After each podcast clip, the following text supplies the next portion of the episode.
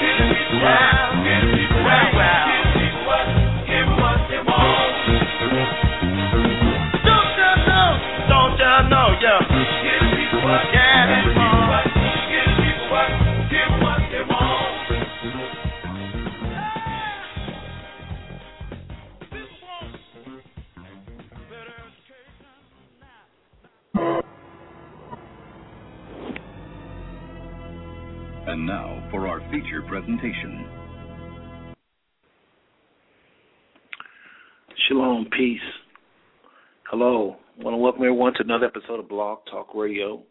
This is the host, Five Smooth Stones. And we've been around for a while now, although we've been on a little break here the last, month, maybe a little longer. I want to apologize for all the followers out there that's been looking for the show and haven't been finding it.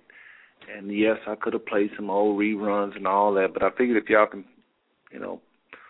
desire rerun, you can always go into the archives and look. So, but I still could have did something. I apologize, I really do, because I know some of y'all really missed the show, and I miss y'all. But life has its turns and twists, and sometimes we can't always get what we want. But I do miss doing these shows. Please know that. Well, tonight we got a very exciting show, and I say that. Y'all know when I say something's going to be exciting, it's going to be exciting. I just simply don't do it if it's not, so I never have to lie. All the shows are going to be stimulating. They're going to be mentally stimulating. They're going to be also encouraging. They're going to be inspiring.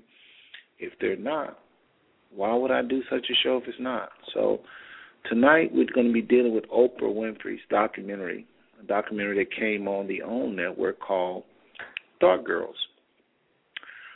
My wife invited me to check the documentary out, and I checked it out, and it inspired me so in a good and bad way that I decided to do this response to it. Lots and lots of not just girls, but men, boys, people of all ages, all ethnic backgrounds, all religions, all cultures are experiencing something called low self-esteem, or they're being disrespected, they're being ostracized, they're just going through a lot of pain for being a dark person. Many people suffer serious scars and pain living in dark skin. And I, along with the Most High, through the Holy Spirit, plan on setting the record straight. When I say setting the record straight, I mean we plan on bringing some truth your way tonight that will help liberate your mind if you have been in bondage by what we term white supremacy or white supremacist lies that come straight from, no, not white people, caught you, didn't I? Straight from Satan. Straight from Satan. And we'll talk about that a little bit more as far as the source of these lies. But tonight, just want to let everybody know what's going on. We're going to be talking about the documentary on the OWN network. Right now it's on, called Dark Girls. We're going to play some clips from the movie. We're going to comment, and I'm going to let my brothers and sisters, those of you out there that want to come on the phone lines with your comments, you're more than welcome tonight. Those of you in the chat room that want to ask questions, you don't want to be all out in the public. You don't want nobody to know who you are. We understand that. Not a problem. Just simply type your question in the chat room. We'll get around to it sooner or later and get that answered. But make no doubt about it, tonight it's going to be one of those nights where you will want to comment one way or the other. So tonight that's what's happening, and I'm looking forward to it. Again, I want to apologize for the followers of Five Smooth Stones. There's lots of you out there that look for us. You follow religiously, I shouldn't say religiously, but you follow the Five Smooth Stones and the shows we put out. And I kind of have dropped the ball by not putting out weekly shows as I promised. And like I say, I'll go into it a little later if I have time as to what's happening with myself. And when I say we, sometimes I say we, sometimes I say I. Let me make it very clear who I'm talking about. There are lots of people that come on this show as guests. Lots of friends of Five Smooth Stones that contribute to these five smooth messages that we call stones. So I can never just say I, because I would be ignoring their contributions. So we don't want to say I. It's not just I. It's lots of people. I'm not going to start naming names because I'll miss somebody. But this is what we call five. When I say our or us, I'm talking about those people. So we're going to, speaking of those people, we're going to give them a little bit more time, allow them to come on in. Some people is already in the house. Thanks to those of you that are already on the phone lines. Thanks to those of you that are already in the chat room. It's always good to be on time. I know I say it every show, but it means so much to me, for sure, to see y'all in the chat room, on the phone lines, ahead of time. It does mean a lot to me. So having said that, I want to give, like I said, some of the people that just kind of, for whatever reason, they have a lot of things to do. A lot of y'all are busy with different obligations, and we've got a few people that's not in the house yet. So what I want to do is just play this, this young lady by the name of Messer, Ethiopian, Betty Messer. Y'all know her? You should. You don't know who Betty Messer is? That's M-E-Z-E-R. Betty Messer is an Ethiopian songstress, and she's really, really good. I really like her music, and I thought I would play a little African music, do something a little different. We always play people from the States, but this is a very serious songsters, whatever you want to call the songstress, that's what I'm trying to say. The name of the song is T-E-Z-E-R-A, Tezerah, Tezerah. And you can find this on YouTube and all over the net, really. And Betty, again, her name is Betty Messer, M-E-Z-M-U-R, and this is called Tezerah. She is a worship leader and very serious. Her songs is for sure to the Most High, and I wouldn't have her on otherwise if she wasn't. I mean, I like other songs that don't necessarily talk about the Most High, but they're talking about wholesome things. But this woman has a lot of songs directed straight to the Most High, and I love Ethiopians. I love their contribution to history. And where would we be without Ethiopia and its part in history? We're going to talk about that, too. So let's just allow a few more minutes for some of our friends to come. We're going to jump right into this. I'm telling y'all, I got a whole lot of stuff lined up for you, and you're going to enjoy this. I promise you. We'll be right back.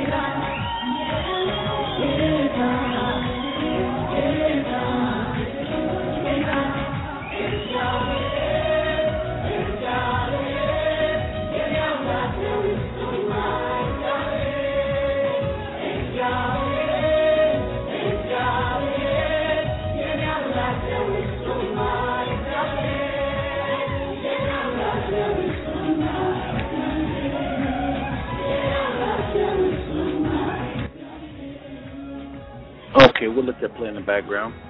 Again, that's Betty Mesmer, MEZMUR. Check out her on YouTube and really all over the net. That song is TEZERA. And lots of praise and going on there. Anyway, folks, listen. I just, again, want to thank everybody that is here early, and I want to just go ahead and jump right into this show. You know, a lot of people is in a lot of pain. They may be doing a little better now because I think this problem is taking a beating. The ignorance behind this problem is taking a beating. A lot of people waking up to who they are, and they're embracing who they are, and even a lot of different ethnic groups is taking notice. And so I don't know where to start with this because it's such a big giant, but we will start. I think I want to start by simply saying this. We have to go way back to the beginning to understand how a lot of these lies got started. First and foremost, this is going to be a little strong, and I'm going to tell you right. This is the last apology I'm going to issue on this show.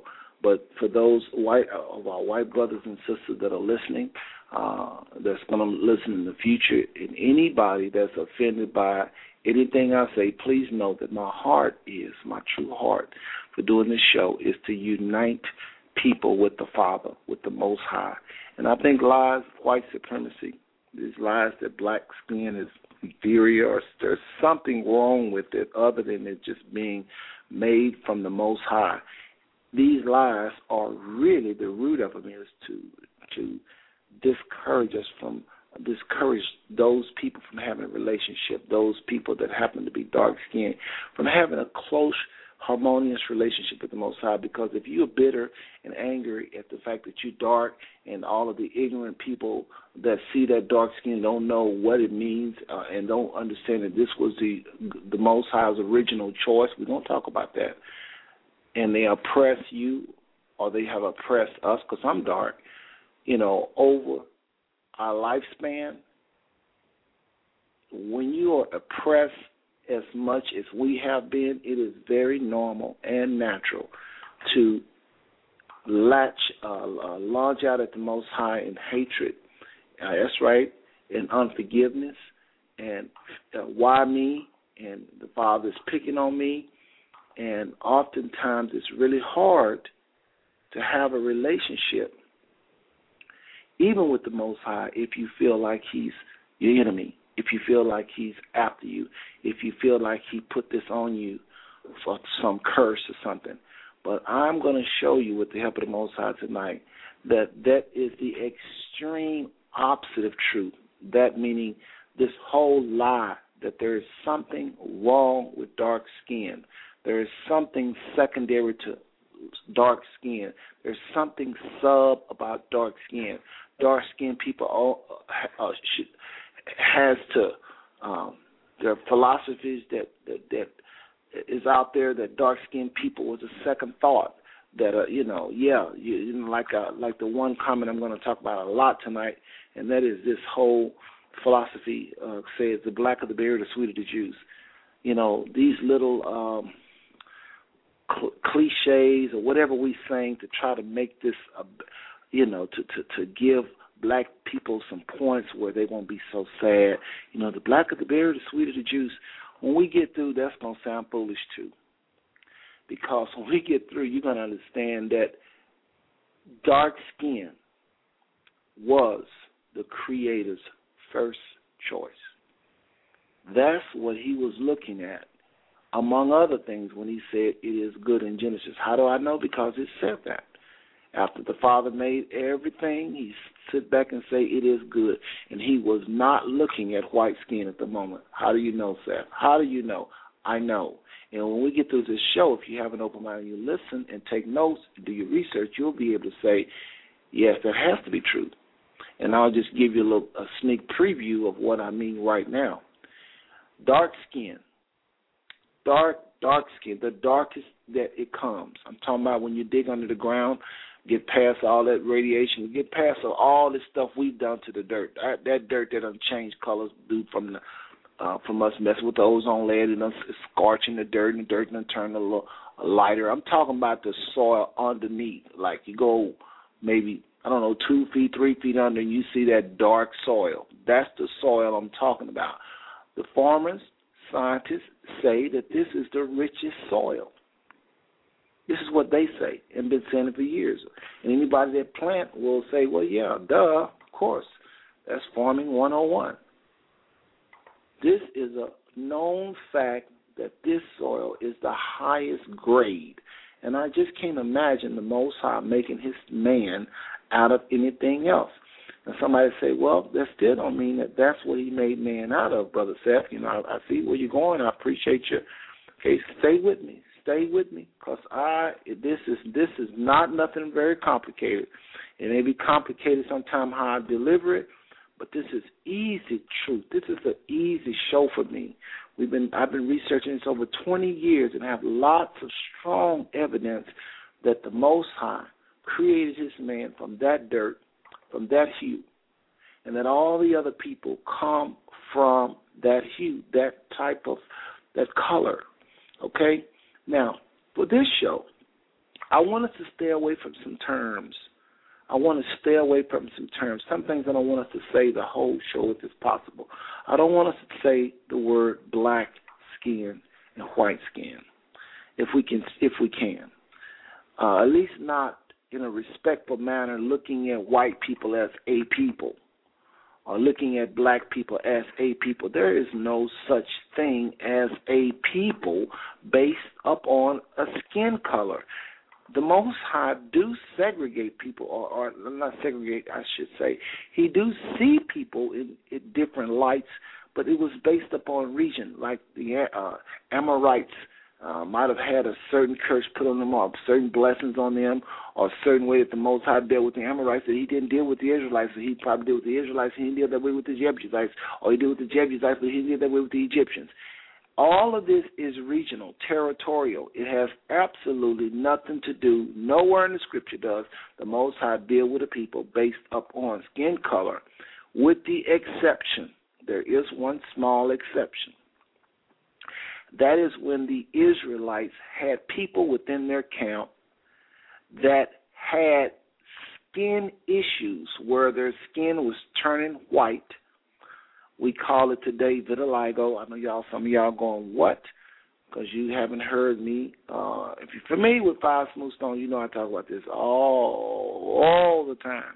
I'm not going to really talk about it tonight that much. I just want to just say this, and that is in the book of Leviticus.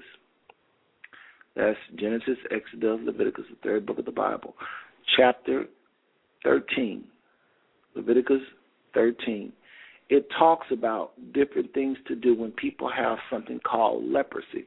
Now, what we call today leprosy have absolutely, positively nothing to do with Bible leprosy. Just believe me, follow me, write it down, make a note, and just stay with me. It'll make sense. Because if you start throwing up now and coughing and choking, you won't learn. Again, the truth is often stranger than fiction. I'm going to say it again.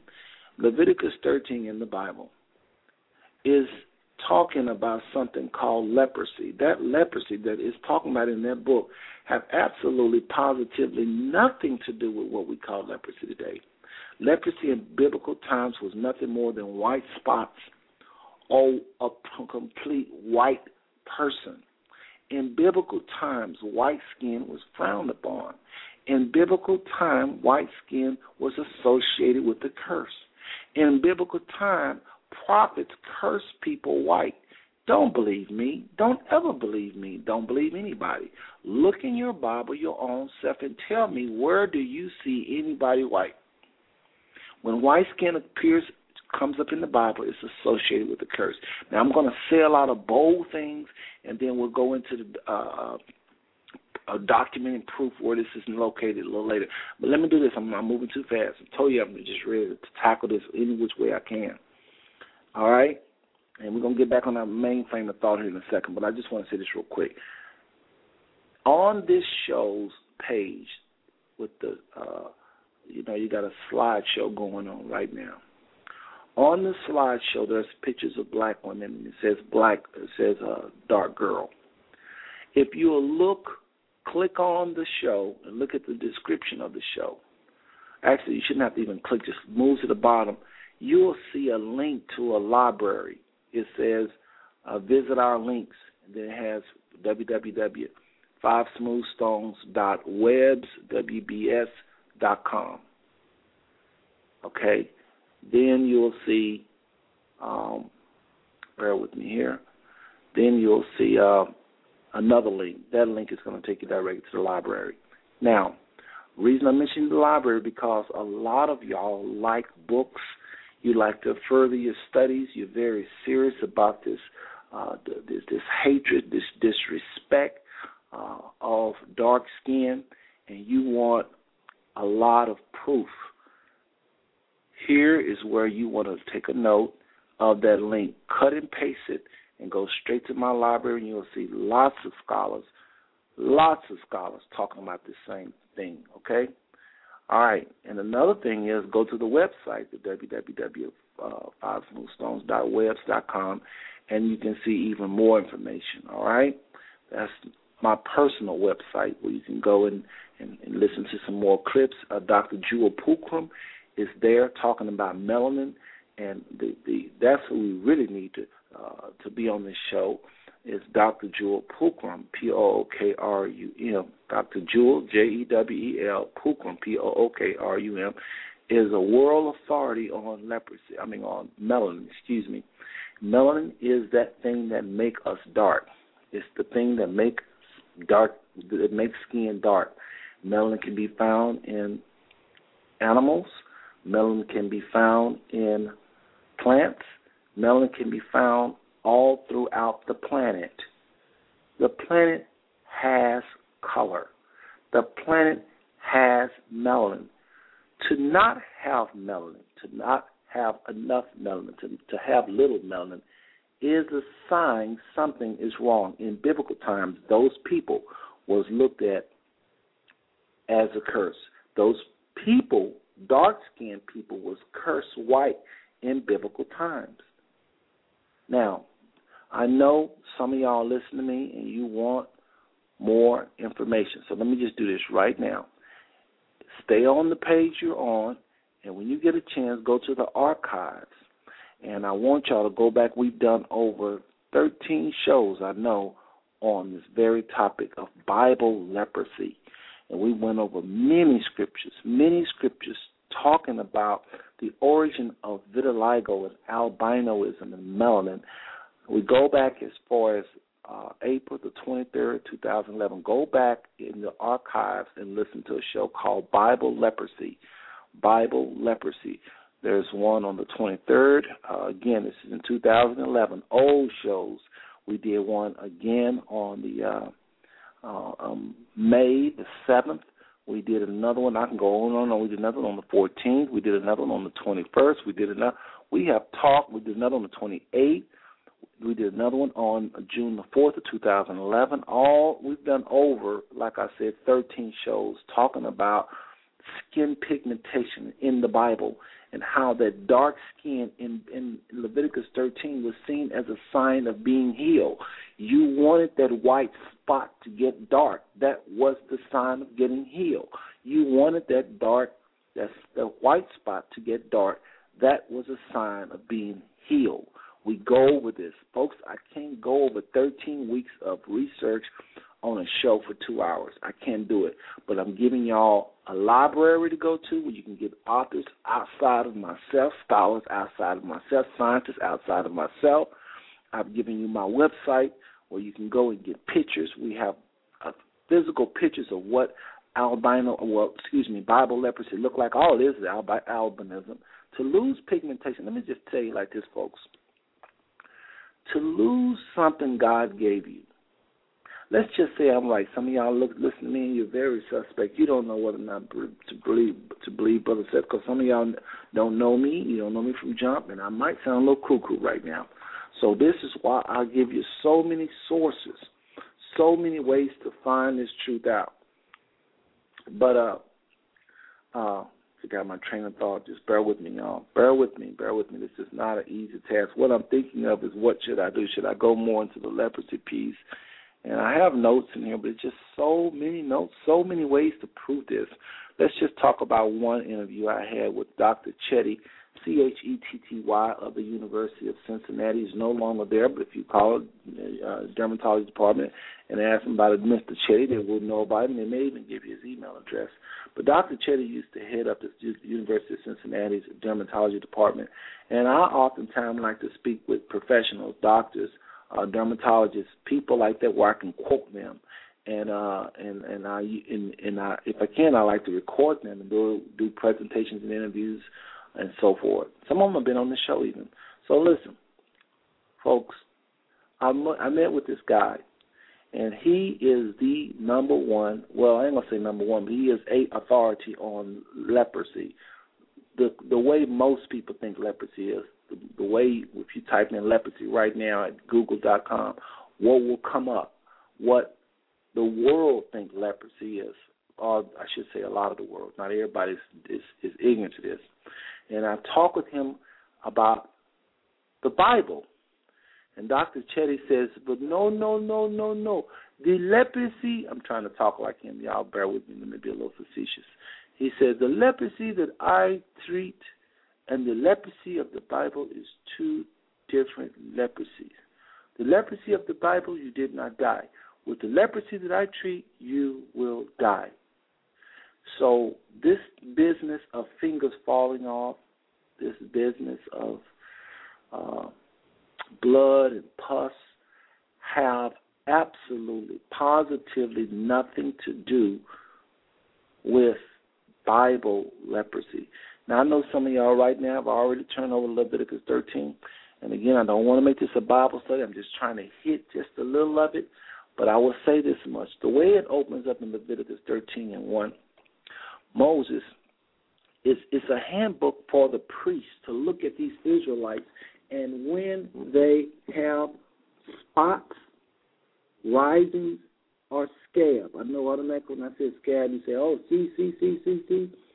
No, when it talks about these people that have either a bright spot, a rising, or a scab, it's asking the priest to look at the skin around the rising, skin around the scab.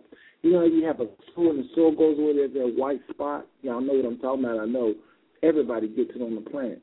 You have a sore of any size, and it goes away, it leaves this white spot. While it's hidden and sometimes when it's gone.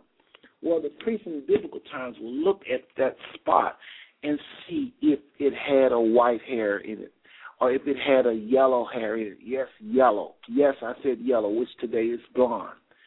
And if it had a white hair in it, then the priest was declared these people to be leprous. I'm talking about white spots on them with white hair in it. You probably say, well, I never saw that. That's probably because you don't have leprosy. But I'm saying in biblical time, people that had white spots, according to Leviticus 13, if they had white spots and white hair inside of the spot, they would not be locked up like the other people were for 7 days and you check them out. They was declared lepers. It's a leprosy. Now, bear with me. I'm going somewhere. We're trying to build a very tall structure here of proof that is going to break the powers of white supremacy in a lot of y'all's minds, because once you understand Leviticus 13 and how in biblical times white skin was frowned upon, and I mean, yes, people, these are black people with white skin. There is no such thing as white people as a nation or black people as a nation. There was just melanated people that had this recessive trait that will pop up genes. I think it's right now something like 1 out of every 10,000 people will come out with this gene, this recessive gene where they have no pigmentation. All right, in biblical times, that recessive trait was called leprosy, folks. It had nothing to do with sores. And you probably say, well, wait a minute. It says in Leviticus 13 if someone have a rising, a scab, or a bright spot, it's looking for white skin that comes from the rising. It's looking for the white skin, the color of the skin out of a scab, not the scab itself, not the rising itself. So white skin in biblical times was considered leprosy. Let me show you what I'm talking about. We won't change it to the Bible study again. I've talked about this to death, and I want to play clips from the movie, and I want to do a lot of other things. I don't want to retract, but I will say this: in the book of Genesis, Moses' hand turned white. Remember, the Bible says that God told him to place his hand. The Most High was trying to show Moses his power. He told Moses to put his hand in his bosom and pull it out. And when Moses pulled his hand out of his bosom, as the Father instructed him to do so, his hand was leprous. The Bible says it was leprous as snow. His hand was leprous. The Bible says his hand was leprous as snow. I want y'all to really think about what I'm saying. If his hand was leprous, why would it say as snow if it was bones crippled all up, if leprosy was blood and pus, all the things that some of y'all are thinking, if leprosy was just all of these weird things that you see when you when you Google leprosy right now. If it was all those weird things, why wouldn't it say, and Moses' hand became leprous as, and Moses' hand became leprous as? Why didn't it mention some of these weird things you see? You understand what I'm saying? What I'm saying to you, when his hand turned white, it said that Moses' hand became leprous as snow. I'm talking about Exodus 4 and 6. Exodus 4 and 6. So just write that down. Give you a lot of scriptures. I gave you a chapter already, Leviticus 13, the whole entire chapter. In Exodus 4 and 6, Moses is commanded to put his hand in his bosom, and his hand became leprous as snow. Again, those of you that are waiting to hear the clips from the movie and me talk about other things, because if you've been listening to Five Smooth Stones, you got to be tired of me talking about leprosy. That's why I don't want to turn this into a Bible study about leprosy. But some people don't know this story. They ain't never heard of it. Right now they're going, wow, I never heard of it. But Moses' hand, in Exodus 4 and 6, the Father tells him to put your hand in your bosom, pull it out, and the Bible says his hand became leprous as snow. Snow is known for two things, being white and being ice. His hand turned white. That's all it did. Why would it use the word leprosy, though? And his hand became leprous as snow. Leprosy is just white. We're talking about albinoism. Okay. You're not convinced? Check this out. Moses' sister, Miriam, had the same experience. She had spoke against Moses marrying an Ethiopian woman. That don't mean Moses was white. Just mean he married an Ethiopian woman. And when Africans today marry outside of their tribe, that same contingent, same hatred, disapproval is prevalent.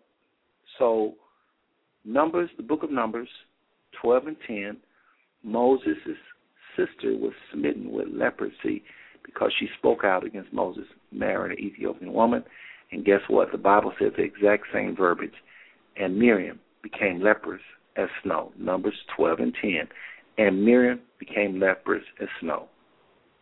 And Miriam became leprous as, whatever leprosy is, as snow. I can show you what people got leprosy in their forehead. Well, if they got leprosy in their forehead, how could it be knuckles balled all up, fingers, and all of this? Folks, you got to go back and listen to those old shows on leprosy. I can't spend any more time on Leviticus 13 other than just what I've said. So I'm trying to build something here. So y'all got to bear with me. I'm trying to show you that in the Bible, to be white was spoken against. I'm building. Eventually I'm going to get to where you are going to merely agree with white people for spreading the lie that dark skin is a curse. Because I want you to feel the pain that they feel when they read Leviticus 13, when they read Exodus, and they begin to see how the Father did indeed make his man from the dirt. And when they feel that disenfranchisement, when they begin to feel how the Father chose darkness, especially if you've been told all your life that you're superior, you're better, you should be first, and you come along and find out that you come from dark-skinned people, oh, yeah, there would be a jealousy. It's very natural. It's not right, but it's natural to hate anybody of dark hue if they are closer to the original and you're not. You merely, your skin, not your spirit, not your soul, it's a recessive trait from the original. Yes, oh yes, you will hate them too. As a matter of fact, a lot of light-skinned black people is going to understand for real how white people feel, because they will begin to see that even their light skin was not the original state of man. It was only when we begin to sin and get away from serving the Father that we begin to start losing our ability to produce melanin, losing our ability to produce children, losing our ability to produce this gene, that gene. Some of us grew too tall. Some of us grew too short. Some of us lost our memory. Some of us, the human body began to break down. Losing pigmentation, folks, is a part of a curse. Now that Christ have come, I'm going to say it again, now that Christ have come, these things mean nothing. So brother said that they mean nothing. Why are you talking about them? The reason why I'm talking about this is because if you don't know where this dark skin come from, you will be just like a lot of people in this documentary called Dark Girls that hated themselves or had parents that didn't know the truth and hated the dark girl, hated their own children, or didn't hate them but treated them indifferent. A lot of times it's not about hating dark skin. It's just about thinking it's a little bit less than light skin. And that hatred is enough to drive people into self-hate, low self-esteem. And low self-esteem produce low self-esteem activities. That anger have to be acted out. So, again, can I just back up because I've said a lot here. Some of y'all just now coming on in the chat room. Some of y'all just now come on the phone lines. We constantly get new people, and I like to kind of repeat myself. I won't repeat everything. But basically what we're saying tonight is there is a movie called Dark Girls, a documentary on OWN Network, and you had all these black women. I tell you what, I won't do that. I'm going to let the we got clips here. I'll let the Bill Duke, which is the producer, talk about it, and we're going to come back. So I just wanted to wet your tongue just a little bit. This is the kind of things we're going to talk about tonight. We're going to hit leprosy just a little bit more. We're going to talk about melanin. We're going to talk about the Bible and how the Bible is very unfriendly to light-skinned, white-skinned people. I'm going to say that again. The Bible is very unfriendly to light-skinned, Old Testament I'm talking about, light-skinned and white-skinned. White skin is actually before light skin. Watch this. Check this out. Dark-skinned people produce albinos. And when albinos is produced, then albinos mix with the dark skin, the people with the full melanin. When they mix, then come light skin. So if you can understand what I just said, dark skin, dark soil is first. Had to have been. Else, how could you produce light skin and all of the different shades of people unless you're very dark? Very dark skin was the Most High's primary choice. Then there is this recessive trait that comes every so often. Back in biblical times, people was actually cursed white, called albinoism. Then when albinoism comes, albino mixed with the dark skin produces light skin. So while y'all running around here thinking you are your skin, which you're not, it's foolishness, no such thing. And I see the question in the house. I'm going to get to you in a little bit. Area code 407680, I see you. I'm shocked that's the only question, but I'm glad because I don't want to be overwhelmed with questions right now. But 478-680, give me a minute. Again, dark skin, according to science, have to be the dominant gene because it can produce everything. A very dark-skinned person and a white-skinned albino, talking about albinism now. Now, a lot of white people are not really considered albinos because their ancestry has mixed so much over the thousands of years. They no longer have blonde hair. They have blue eyes. They no longer have blue eyes and blonde hair.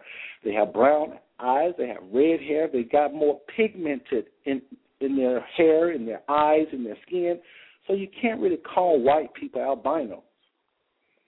Okay, but albino really technically is the only person that can say they're white.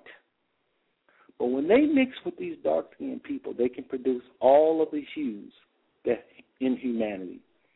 So let me go to the phone lines and get this question. Then we're going to let Bill Duke, the promoter, the producer of this program, in audio form. He's not here with me, but in audio form, he's going to talk about the movie a little bit. And then we're just going to play a little bit of him, and then we'll talk a little bit more, again, get into the scriptures.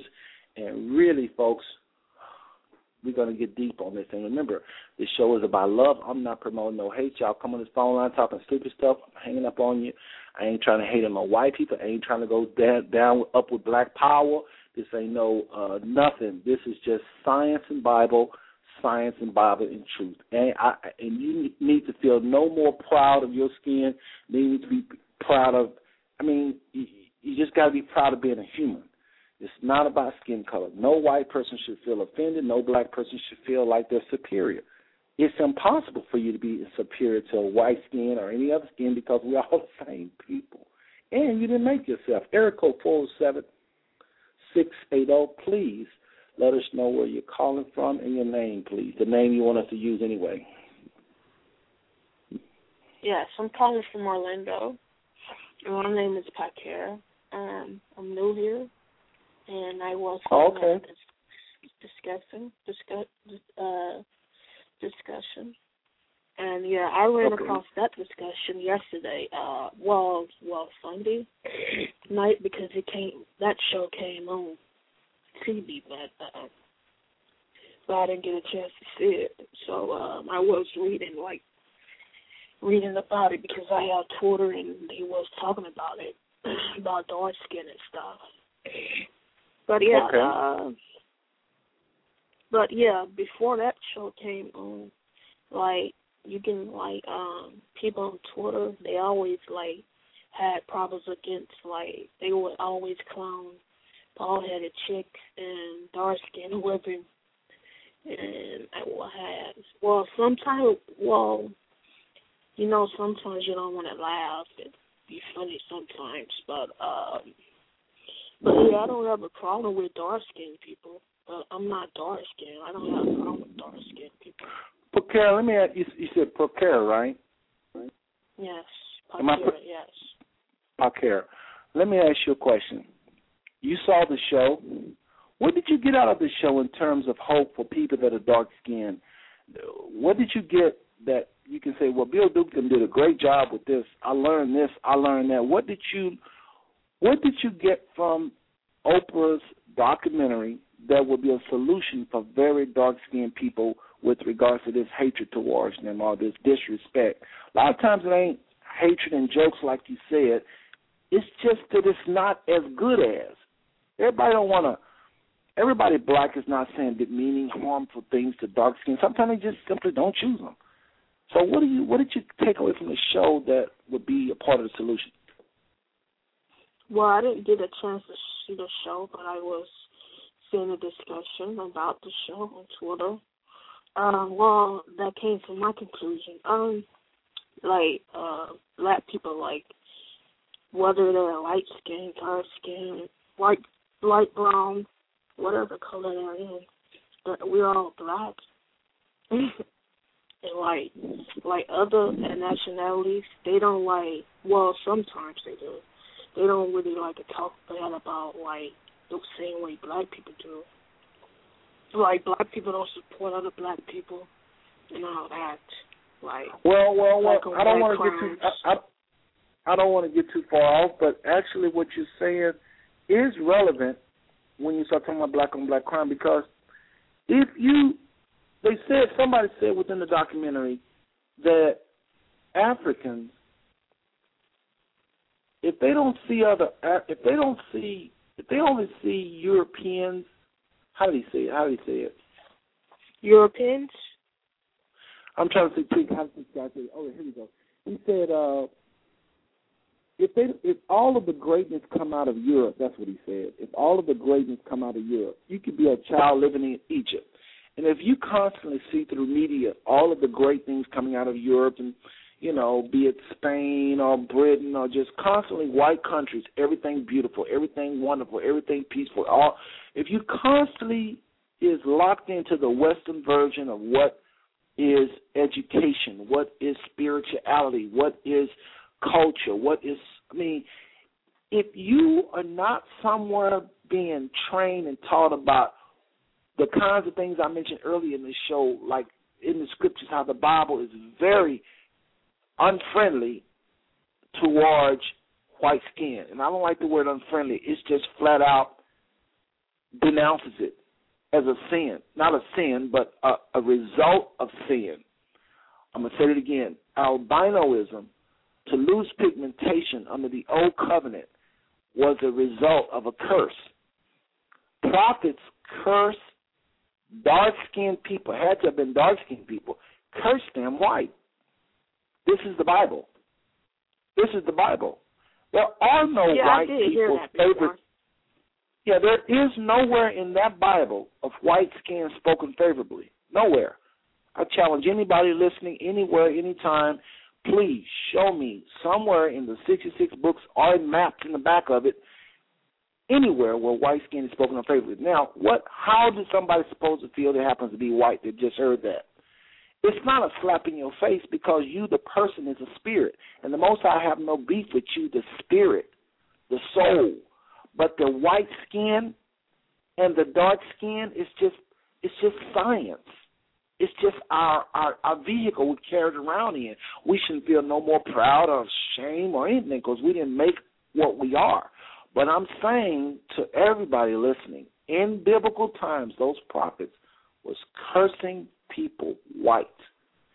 Now, I want to, Pakir, to all, to you and to all the listeners, I want to, my goal is in doing this show is to present enough facts to everybody to where they can see and feel the anger of these powerful white people. So much so you can almost kind of agree with them for lying and saying all the hideous things they said about us, because I want you to feel their pain.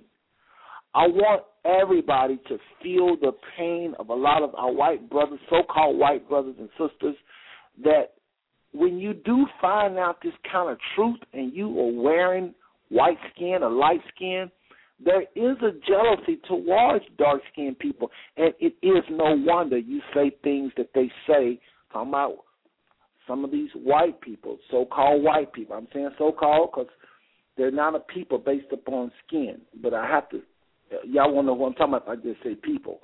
But these, I'd say, let's just say little melanated people. The people with little melanin, you'll understand, Pakir, how and why they hate or feel jealous towards people of color when you see the glory of melanin. That's all I'm trying to say. When you see the glory of melanin, what makes people dark? What makes animals dark? What makes plants dark? What gives them color? When you begin to see the glory of melanin, and then you look in the mirror and you don't have it in your eyes, and your eyes is blue. You don't have it in your hair, and your hair is blonde, or it's white, it's gray. And you know that dark hair, that black hair gave color to all hair. And those black eyes, which is rare to see, but people do have black eyes, gave birth to brown and all the other eyes. And you begin to see the strong bones gave birth to all the weak bones and the smaller bone structure. You begin to see, in other words, that Africa, the so-called place we call Africa, that wasn't its original name, but you begin to see that this is where the original people were, because all bone structures come from there. All heights come from there. Short people, tall people, flat butt, big butt, little breast, no breast, all structures and forms of people come from that region. When you begin to see that and you see the glory of melanin, Dr. Jewel Pookrum does a wonderful job on her videos, and that's Jewell Pookrum, P-O-O-K-R-U-M. When you see this doctor lay out melanin, what it means and the properties and the strength and the energies that's inside of the thing that causes us to be dark, oh, my goodness, you will understand why they lie so much on dark-skinned people, because it would be natural to hate somebody and have so much more than you, and you will probably have bitterness against the Creator and say, why do they have so much? You understand what I just said, Parker? Yes, I understand. Well, listen, my sister, it's good talking to you. Did you have any other closing comments before I move on? I want to do some other things real quick here. Anybody else with questions? I guess while I'm talking to her, I can answer some other questions. Anybody on the phone line, if you have any questions, this would be the time, because we're about to play some clips from Dark Girls. So if anybody else on the phone line, just press 1, and I'll get your question real quick before we hear the clip. We're just going to hear little clips. We're not going to play the whole movie. You know, because this is a blog. This is all our show. But we'll just play some little clips where y'all can get an understanding of what Bill Duke is trying to produce here, which I think he only told one side of the coin. So, Ms. Parker, we're going to go ahead and go to put you on hold. And if you have another question later on this show, you can ask more than one question, okay? Okay. All right. Well, that was Parker from Orlando. I hope I'm saying her name right. Very nice spirit, very nice lady. And hopefully she'll come back on and share some more if she have anything to share. Again, folks, on this show you can ask more than one question. So without further ado, I want to go ahead and plug in clip number 1. This is the gentleman that actually produced this program called Dark Girls. And this is director Bill Duke being interviewed by this guy. I won't try to pronounce his name. But, again, we're going to play a little bit of him, come back, play a little bit, come back, and y'all write down your questions. Don't forget to write down those scriptures I gave you, because I'm very serious. Again, that's Leviticus 13, which is a handbook on leprosy in the Bible, especially Leviticus 13 and 13. It talks about vitiligo. 2 Kings 5, I didn't mention that earlier, but 2 Kings 5, chapter 5, especially the very last verse where Gehazi is cursed with whiteness forever. And if anybody was cursed with whiteness forever, how many people would they have today? And the Bible says he leapt from the prophet's face as white as snow. This man was cursed with this condition forever. So while we are sitting up around here thinking white skin is superior, it's more beautiful, maybe it is to us, but that means we're just deceived. We're deceived. You can be deceived and think whatever you want to think, but the truth of the matter is, according to Old Testament, the truth, dark skin, was the bomb. When it says that Job's daughters was extremely beautiful or extremely fair, that word fair means beautiful. That's another thing. Y'all got to get that out of y'all's vocabulary. They're using the word fair to mean white. Look it up. Fair does not mean white. Fair means beautiful. So have you ever heard the term fair speeches, fair weather? Okay, how are you going to have fair weather, fair speeches if it's white? See, that didn't make no sense, did it? So the word fair just simply means beautiful. Look it up. I'll tell you what you can do while you listen to this clip is Google something called Strong's Concordance. The very first result you get, click on it. Type in the word fair and get the Hebrew definition of it. You will not see no definition in Hebrew saying that the word fair means white, not one. Please let me know if you do. Nowhere in it is going to say that the word fair means white.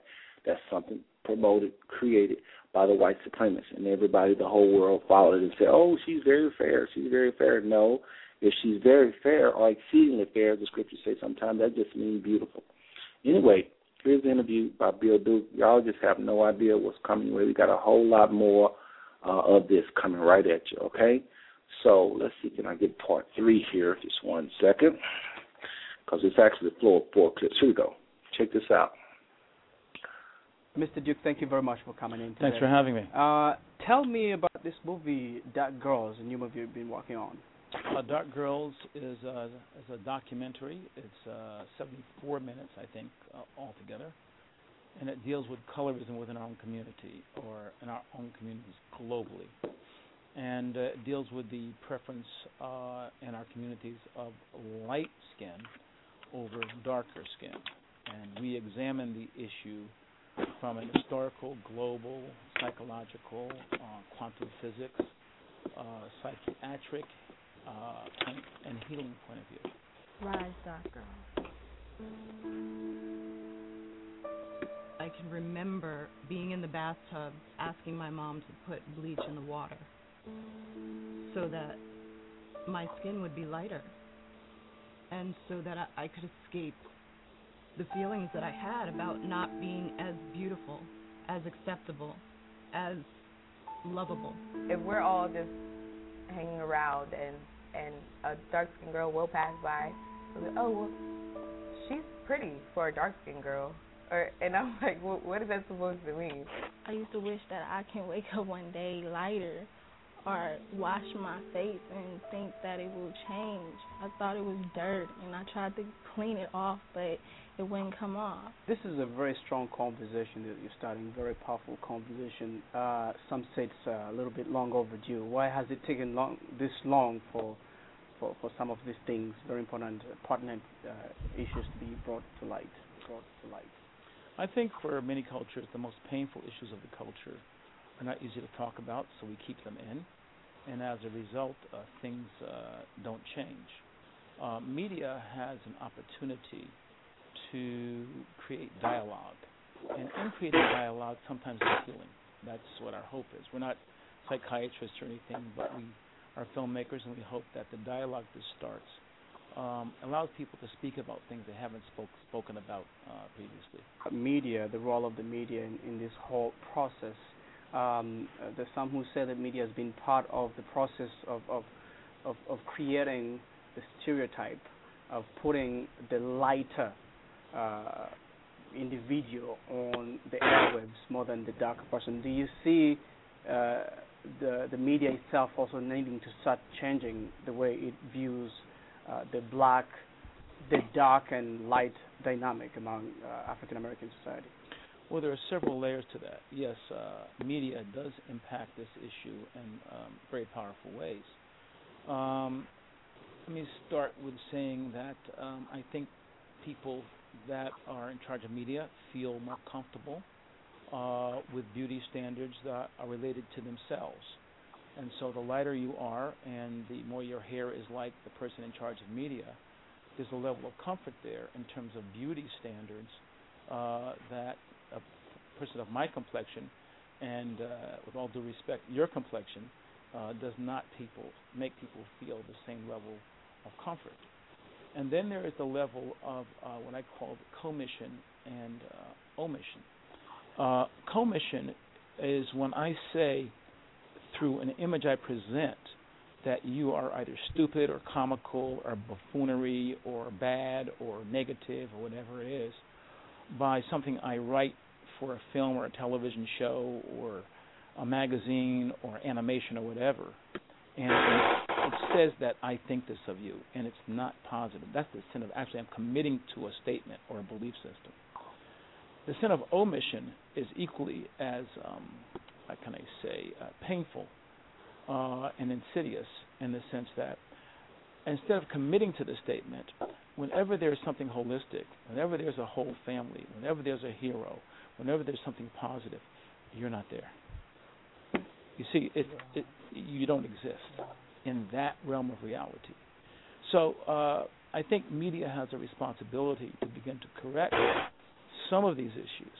I don't know if it ever will. I think in a small way it tries from time to time. But fundamentally, I think that media really impacts our children, whether it's through games or TV, cell phone apps, whether it's through television, film, books, animation, makes no difference. The way children see themselves at an early age impacts them forever.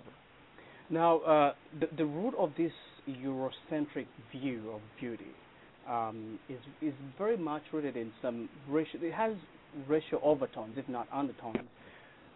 How come black people, and when did black people start being part of the people that perpetuate the same racism against themselves?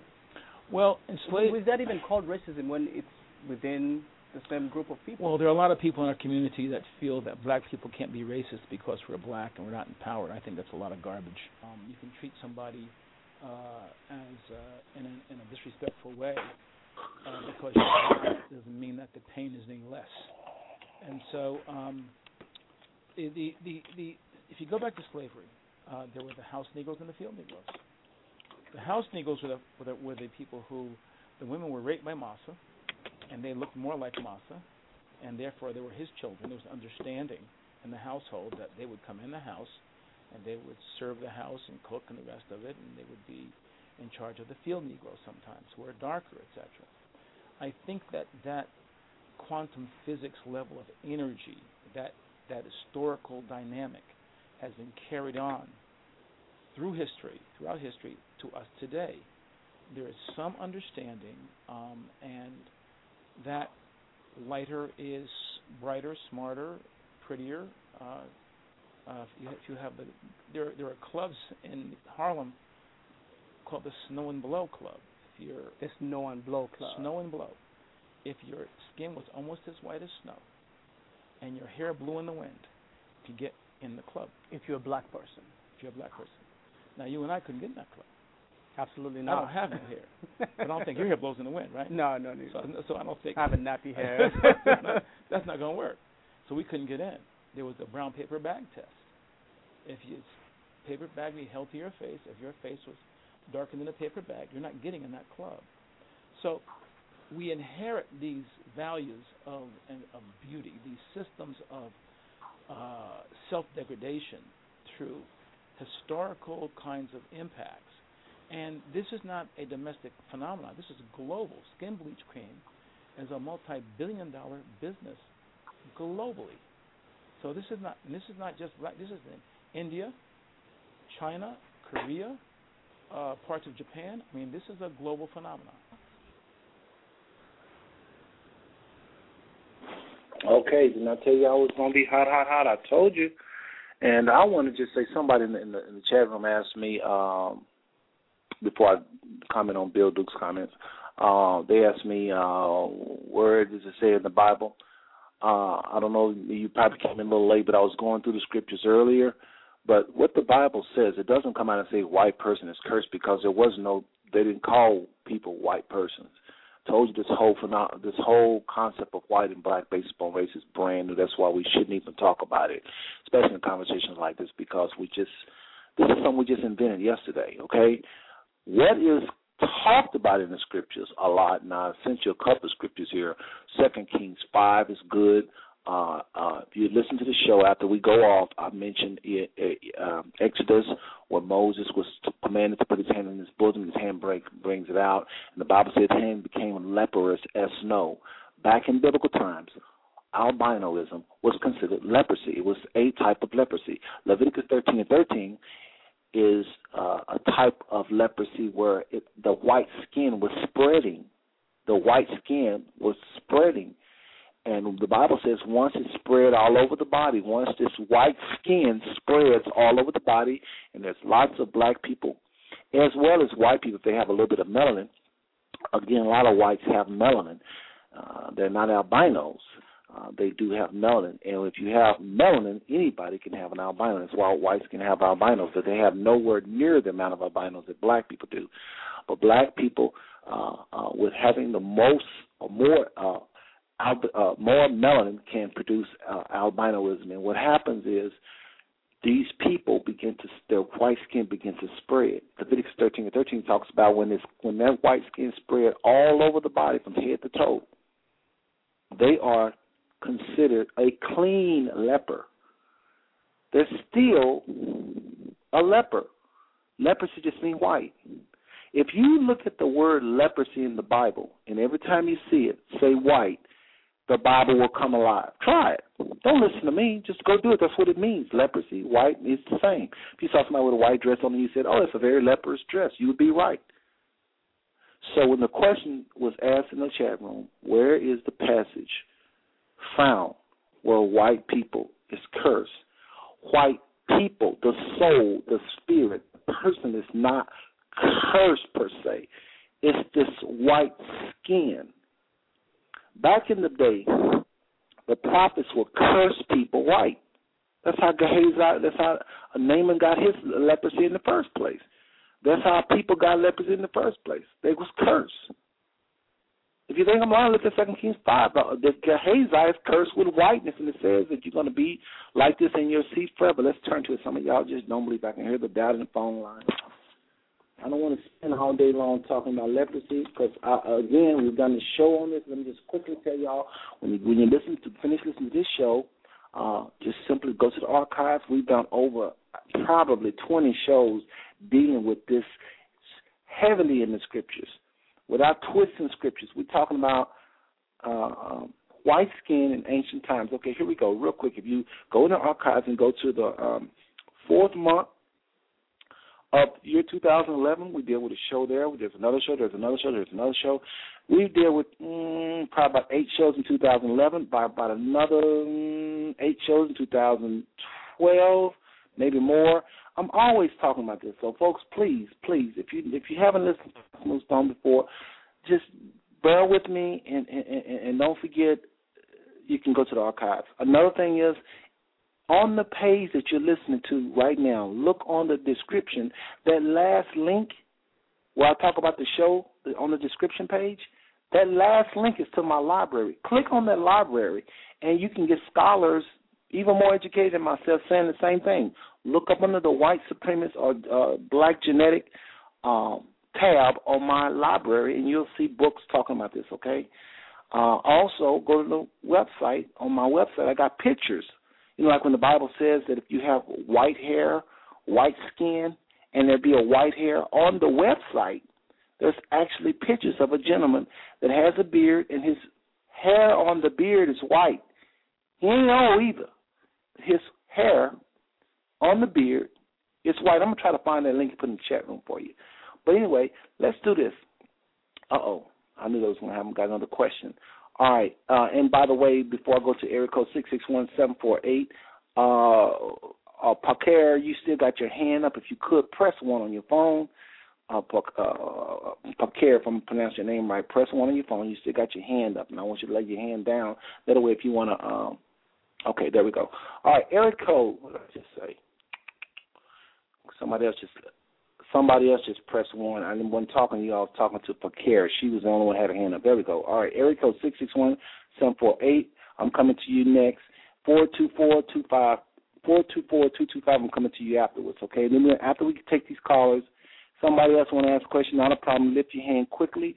We'll take a few questions, and we're gonna go back to some clips. And then we're going to get deep into the scriptures talking about how in the Old Testament the Bible does not favor white skin. It's a matter of fact albinoism in the Bible.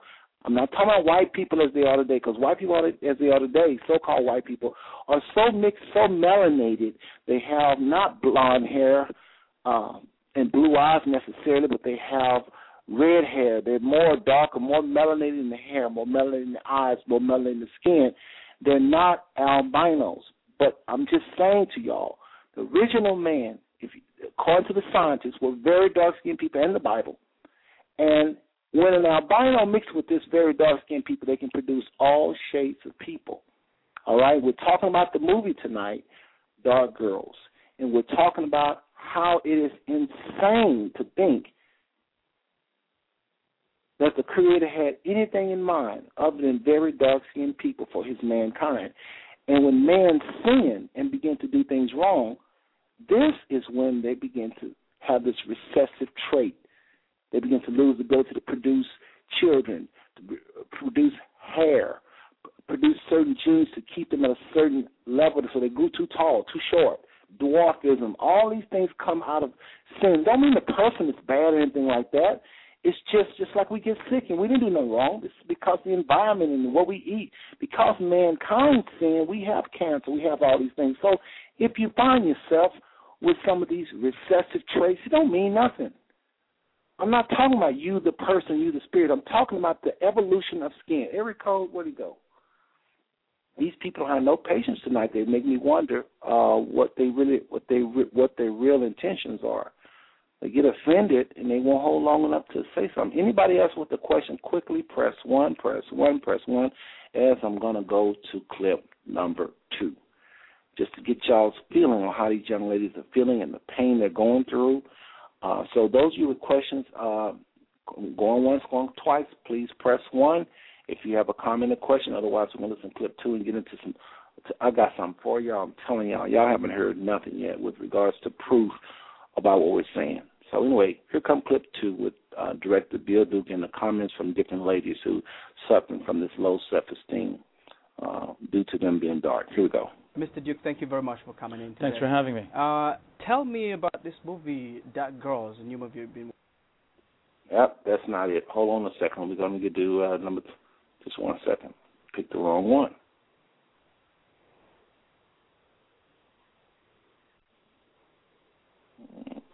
Stand up and be who she is rather than someone who she's told she should be.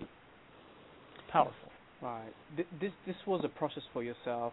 You did a lot of research. You traveled a lot. What are some of the things that maybe you probably captured in the movie that our audience will see that surprised even yourself? Oh, that's a great question. I can tell you a couple of things.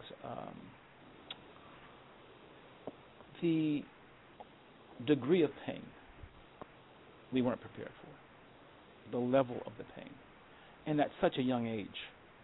You'll see a 6-year-old child pointing to posters, and when they ask her which is the pretty doll, it's never her, it's a white doll. And they ask her what the ugly doll is, it's her, it looks like her little dark finger.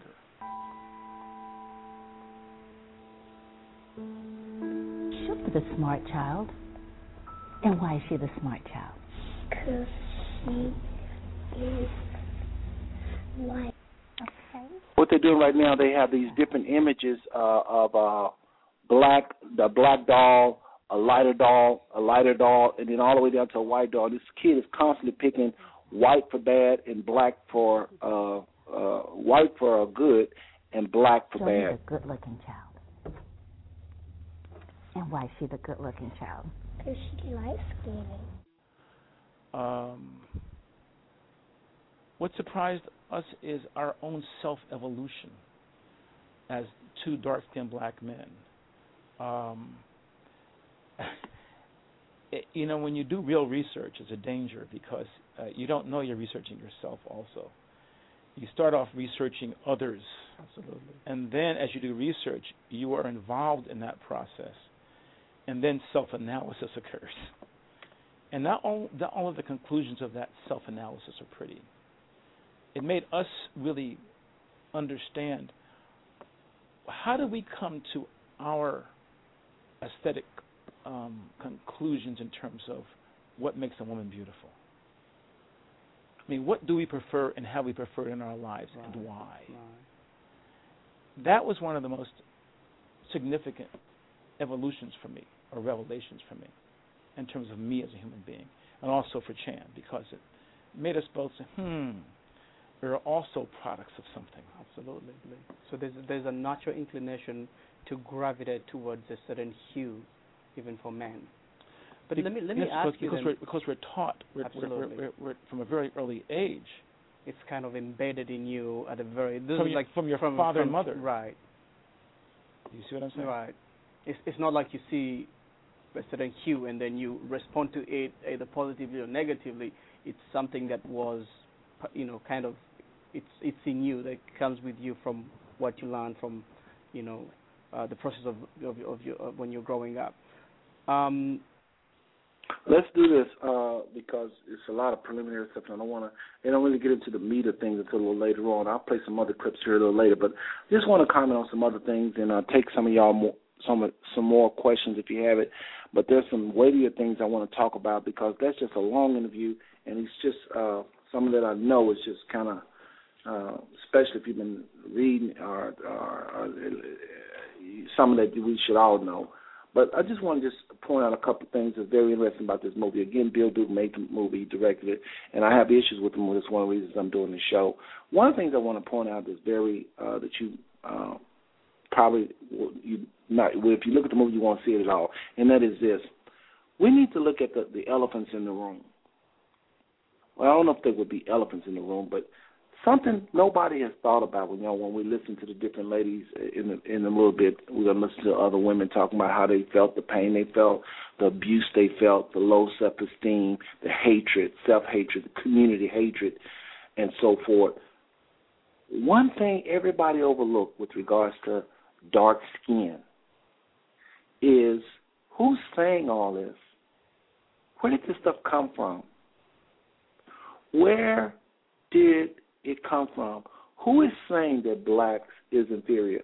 Who started this teachings in theological circles that black skin was associated with a curse and because of Noah's son and all this? Who's behind all of these lies that translate into self-hate, that translate into low self-esteem, that translate into self-abuse, community abuse? Who is behind all this? We got a question. But before I come to you, I just want to lay this out. Be thinking about that. Who is behind all this? Of course we know who's behind it. In most cases, this have been our so-called Caucasian brothers and sisters. And I say so-called because I don't like words like Caucasian. I don't like calling these people a nation or a group based upon skin color. I like saying European, but if I say European, I'm not just talking about whites because it's blacks in Europe too. The Father never, ever, ever in the Scriptures acknowledge people based upon skin color, and you shouldn't either. There's Europeans, and then what is the Europe? That's a new place. There's only 70 nations, and since we've mixed so we don't really know who they are. What nations are what? We know who Israel is based upon the prophecies. But I'm just saying other than Israel, these other nations, these 70 nations that the Most High can only one that can differentiate who's who, we don't know. So we really can't categorize anybody. We can say European, but that don't just mean white people because there's blacks in Europe. We can say American, but that just don't mean white because there's America. We have everybody. So really, white skin, there it isn't a people. Black skin is foolish to think that them are people because there's all kinds of dark-skinned people. So what constitutes a nation? It isn't skin color. It can't be. Let me tell you something that's going to mess up your philosophy if you do think that. Watch this, and I'm coming to you with your hand up. In every non-white nation, they have white people, so-called white people. They have blonde hair, blue eyes. In my shows where I talk about leprosy, as I mentioned before, I got slideshows of people that you, listener, would not be able to tell that you're looking at an Indian. See, we know albinos when they live in Africa because they have that hair, like ours, you know, kinky.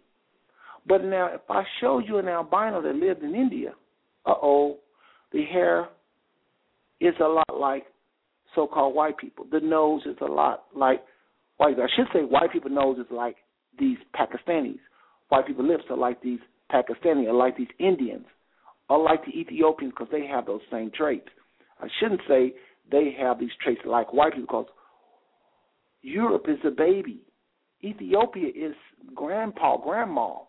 So that features, the small lips and the narrow nose, the pointed nose, that's Ethiopian. It's not European. Little things like that, we got to quit saying, oh, they got hair like white people. No, they don't. White people have hair like Ethiopians. Fly in the wind kind of hair, oh, that's Ethiopian. That's Indian. Those countries are far, far, far more older than Europe. And some of y'all still, like I said earlier, you're still using the word fair. Look it up right now. Google it. You will not find nowhere in the Hebrew that the word fair means white. Fair means beautiful. Like I said, you ever heard of fair weather, fair speech? Ain't no such thing as no white speech or white weather. When they say fair weather, they mean beautiful weather. When they say fair speech, they mean a beautiful speech. Okay, I'm going to open up the phone lines. You know who you are. Your phone number is 1111. You're incognito, so you're going to have to give me a name and where you're calling from or what name you want us to call you. Go ahead. You're on the air. Hello? Yes, you're on the air. I am? Yes, you are. The person just said, I am. You're on the air. Go ahead. Oh, all right. So I have a question. So I've been listening to you for a while. I like what you have to say. It's pretty good. But I've been wondering, you keep saying, well, you keep acting like black people are the chosen people, right, or something like that. That's the vibe that I'm getting. And I've been wondering, is there a country that like black people solely live in or mostly live in that is somewhere that you'd like to live? Like, I like black people, I have black buddies and stuff, but you keep acting like it'd be better if countries were led by black people or like black people had more power. And I can't think of like anywhere where black people like have a lot of power where it's somewhere I'd like to be, not even racially. Okay, let me do this, because I want you to finish your comment, but you asked me. I want to take a question at a time. First of all, what name you want to go by tonight? What name you want to what? What name you want to go by? What may I call you? You call me Thomas. Okay, Thomas. Thomas, listen real quick. First and foremost, I don't believe it's black people as a nation. Please don't say it again. I don't believe that black people as there's a nation called black people or black people as a nation. I'm not saying that. Hear me out, because I want you to finish what you're saying, but I want you to hear me out too. This show, there are some shows that say exactly what you say. They say we black people, we need to move to Africa, down with the white man. This is not that. You need to come up just a little bit higher. Let me tell you what I'm saying. I don't acknowledge black people as a people based upon color. I don't think you are white. What is white? Right. I'm not. I don't think Europe is the home of white people. It may be a lot of people there. Let me finish. But I can show you something. Yeah. Okay, I can show you somebody that looks just like you, and they live in India. Right. Yeah. They live in Pakistan. They live in Pakistan, They live in India, and they're going to have they're going to have all the looks that you have, a smaller nose in Africans. They're going to have smaller lips. They're going to have the hair that they call blowing the wind. They're going to have everything, and they're not going to understand nothing about Europe. So what is a white man? Well, I'm not saying Europe. If you're going to say Europe, you're getting more like Germany and Russia and Australia and all those other places. Hold on a second. Let me get this out. I'm going somewhere with this real quick, and I'm going to try to talk quick. Oh, yeah. What I'm saying to you, I'm not trying to build no home for black people. Don't mix this show up with other shows like that. There are people that believe in it. I ain't on that crap. What I'm presenting tonight is there is a documentary called Dark Girls. And girls on this talking about, hold on a second. I'm going to put you on hold just off comment because I want to be able to get through my comment. And then, Thomas, I'm going to bring you back. But there is a show by Bill Duke called Dark Girls. Dark Girls is about these black women, and they're talking about their stories and how they went through all this pain and being brutalized and just constantly because of lies that black people believe. And black people get their philosophy on this white supremacy, that whites is better, whites is prettier, whites this, whites that. They get all that from the media. And, you even said out of your own mouth that you don't know nowhere black that you can stay because that's what you've been taught, and that's okay. But I'm saying to you, we all been lied to because the world's population for whites is only 9% according to the United Nations, but other stats say 10. So you got a planet that's 90% non-white, so-called white. 90%. And Europe, as so-called white as it is, it's a baby. It is truly, truly a baby. I'm going to say something that sounds crazy. And I'm going to tell you right now, Thomas, and I know I got you on hold, but I'm going to bring you back in a second. I'm going to say something that's going to sound very crazy. But what I'm going to say is closer to the truth than a lie. Okay, let me make the statement. You know what I mean. I know that it makes no sense, but let me just say it. Black people invented everything. So-called black people invented everything. Well, that's a lie. We know that's a lie, right? But that lie is closer to the truth than what you and I think right now of black people. They did not create everything. But when you look at ancient Egyptian and ancient all of those African civilizations and what they contribute to humanity, their inventions would make everything Europe has ever produced, and you can tag team them with Japan and China. Those African civilizations that gave us medicine and math and science and architect would make all of these civilizations today look like cavemen. I'm going to take you off hold. I just wanted to get that out. Go ahead, Thomas. I know you have something to say from what I just said. All right. Can you give me like 2 minutes to talk without interrupting me? I'll talk quick, but just like 2 minutes. Okay. All right, so history, you kind of have a warped view. Yeah, you know, I assume you're thinking of Egypt and Africa that's making all of these big breakthroughs and stuff. I understand that. That makes sense. Egypt was a very, you know, prosperous country for what it was. Eventually it tore itself apart, whatever. Now it's a shithole, or crap hole, sorry, whatever. But as a whole, what you said isn't very true. We know that Africa is a very fertile place and that life prospers there. Just looking at the climate and everything, it's a very life-filled place, you know, with animals too, not just humans. So we get that, you know, a lot of early life originated in Africa. But they definitely didn't create but Africa as a whole, you can take one small country in Africa, but as a whole, Africa hasn't really added much of anything. And that sounds bad. Hold on. But like, okay, I said I won't give you 2 minutes. Go ahead. Small thing. Okay, they had some small things in the beginning when life was very primitive, but after, you know, after a certain point, it just kind of cut off. And I haven't seen anything, or I haven't even read anything in the past, you know, 200 years of Africa doing positive. It's always, to me, it seems bad, and that sounds really bad. I want to do like some work there and stuff, try and like get these, you know, impoverished places up a standard of living and stuff. But as a whole, what you said doesn't make much sense. In reality, Rome created democracy. Rome created logic. Rome created authority. Hold on a second, Thomas. Now, one thing I want to give you, and those of y'all with your hand up, please don't give up on me. This brother said some very good things, some strong things, and I got to let him talk. I got to just say a little bit more. Just bear with us, okay? But I'm coming to you, area code. There is 708-903. I'm coming to you another one. All right. Private number, okay? So, Thomas, real quick, I want you to listen to me.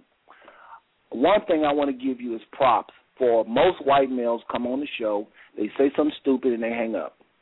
I appreciate and I respect that you are saying exactly how you feel and you're not hanging up and doing something stupid. Now, let me just say this to you, and I want you to really think about what I'm saying. The whole Bible is a book full of dark-skinned people. There goes your first lesson in black history right there. There is no white. Hear me out. Jesus wasn't Jew in the Middle East. It wasn't. Hear me out. Thomas. All right, I'm Thomas. All right. I don't want to put you on hold. I'm gonna take you back off hold. Okay, you back off hold. But let's do the 2 minute thing. You let me talk for 2 minutes. If you look at the Bible, there is nowhere in the Bible where white skinned people is spoken of favorably. When the Bible mentions white skin, it's often talking about a curse. Somebody said in the chat room a minute ago, leprosy is not a, what did they say? They say leprosy is a disease, has nothing to do with genetics. Leprosy is not a disease. Leprosy is a plague. It's a big difference. A disease will kill you. Them lepers in the Bible did not die. Nowhere in the Bible does it say they're going to die. They said, the leper said to themselves, why sit we here? Should we die? Let's go down to the enemy's court. If they catch us, they're going to kill us, but if they don't, we shall live. So if the leprosy was going to kill them, why did they say we shall live if they don't catch us? So when they say, why should we die? Everybody... Oh, okay. No. Hold on. I'm talking fast. Let me get this out. That's the question. Yeah, keep going. Yeah, my bad. When they said, why sit we here till we die, all they were saying is, why sit we here and starve to death? They didn't mean our condition is going to kill us. Leprosy in biblical times was just white skin. I know it sounded really crazy that because you had white skin or a white spot that was spreading vitiligo, you couldn't go and mingle among people. But that's the way it was in biblical times, my friend. It's not a parade to throw for black people. It's nothing for them to throw their hands up in the air and go start a black movement. This is strictly a conversation about science and Bible. I'm telling you, in the old, in the Bible, hold on. When it talks about Pharaoh, he could pass for Pharaoh's grandson. When it talks about Moses, it says that he could pass for Pharaoh's grandson. No, I don't want to talk about black scholars because people think they're full of hogwash. But some of the finest men on the planet is a lot of these black scholars. I like to use white people when I'm talking about white people because they feel more comfortable. But no white scholar is going to tell you that ancient Egypt was white. They're going to say those people was very dark. Well, how did Moses pass for Pharaoh's grandson if Moses wasn't dark? Then Jethro's daughter said, when Jethro said, who helped y'all? They said, an Egyptian. There's two different accounts and probably more of Moses being dark-skinned. But I can go on and on and on and on and on and on and on and on and on and on talking about African nappy head in the Bible, braids and locks and feet like the Messiah, feet like bronze as though it's burning. You know, dark. These people were dark-skinned people. Now hear me out. Only dark-skinned people can produce albinoism. And albinos, when they mix with these dark-skinned people, can produce all of the tones there is. So even though I heard what you said, Africa hadn't done anything lately, let me tell you what Africa's problem is. And it has absolutely nothing to do with you, Thomas. You sound like a nice guy. Africa's problem is white males coming from Europe, plundering their land, exploiting them, raping them, just like today our farmers get this thing called subsidies, where it allows them to boot out the African farmers whose prices was much cheaper than the states, but then with this subsidy, this farm subsidy, those African farmers can't compete with our farmers. Our farmers are able to understand them. What you're saying is kind of getting loony. Can I talk for a second just to like get my 2 cents? So the subsidies that the United States farmers get aren't really that big of a deal. At this point, it's only to give them even a chance. Most of the products or the, things that Africa can make properly, the United States buys as much of it as it can. The problem is that there's all these civil wars and these revolutions and these bloody bears that make it impossible to have a steady line of commerce. And another big problem. Why is there bloody bad? Why is there bloody bad? Okay, well, it's bloody because there's never been an established government that the UN has supported, or not the UN, but there's never been a government that the rest of the world has said, all right, that's a logical, justified, reasonable government. It's always been these kind of not even religion. It's not even a religion that they're, like, based upon. It's some sort of I don't understand it, but from what I've seen, it's tribal. Like, you look at Liberia, Jesus Christ, that is bad. Liberia, the United States pumped so much money in there trying to get the economy going, and then out of nowhere, a bunch of guys just started shooting each other. Brother, if you do the research on that group, I forget the name. You will love those guys and start sending them money every month if you do the research on them. Those guys are a bunch of black youth. They got tired of their government in bed with the United States. The United States ain't going to be giving no money in Africa nowhere unless they got some serious returns. That's how they do business. All right, well, they ain't going to go down. Hold on a second. All right. Hold on a second. Read up on that group. That group, they went and they captured Chinese and different businessmen. They didn't even hurt anybody there for a while. They didn't harm nobody. They just would capture them, and they was trying to scare them, like, get out of our land, y'all are raping us. You know? All they right. didn't do like them. So I'm going to give you a little history lesson. This is a fact. No, hold on. The guy in Liberia, his name is General Butt Naked. He's the guy, he was the highest revolutionary. Okay, now General Butt Naked, we don't. Okay, I can't do that, Thomas. Before I go to the next caller, area code 708, well, the next caller is the private caller. The next caller today is 708-903. They had to hand up versus private caller. Before I go, let me just say this, folks. Thomas, please don't hang up, and I will let you talk. I need you to press 1 on your phone with your hand and go down. Later on, I promise to bring you back on. I promise. I promise. You will talk again, okay? But right now, I want to move on. You know, I don't know about no general butt naked, but listen, what I'm trying to get y'all to see is this. Even if you wasn't back in the day, you don't know the true history because you wasn't there, think things out. If dark skin produced white skin, civilization had to have started with dark-skinned people. And this brother just said that civilization started in Europe. I feel like taking him off hold just to ask him about that. And I may just do that, Thomas, because I really like talking to you. But Thomas just said civilization started in Europe. That's the kind of stuff that create the kind of hatred for dark skin. If all these Africans are sitting around like Thomas Slade, General Budnick, and all them acting a fool, having AIDS, and all the lies they tell about Africa, then of course you're going to hate dark-skinned people. And there's no wonder you got this movie called Dark Girls. Okay? Civilization, Thomas, when they was taking us and putting us in ships in Africa, or excuse me, let me back up further than that. When Europe was in the caves eating each other, you know you believe in that history because most white brothers and sisters believe in the caveman era, and a lot of blacks do too. But when Europeans was eating each other, Africa has civilization, dynasties, and royalness, and study of aviation. I mean, read a book called Stolen Legacy. Y'all, please look at my show page. Go to that library right now, Thomas. Go to the front page. The show description, there's a link at the bottom. Click on it and listen to what your people, white people, how you want them. Short, they're saying it. You want them tall? I got them in my library. You want them blonde? I got them in my library. They're saying the things I'm saying.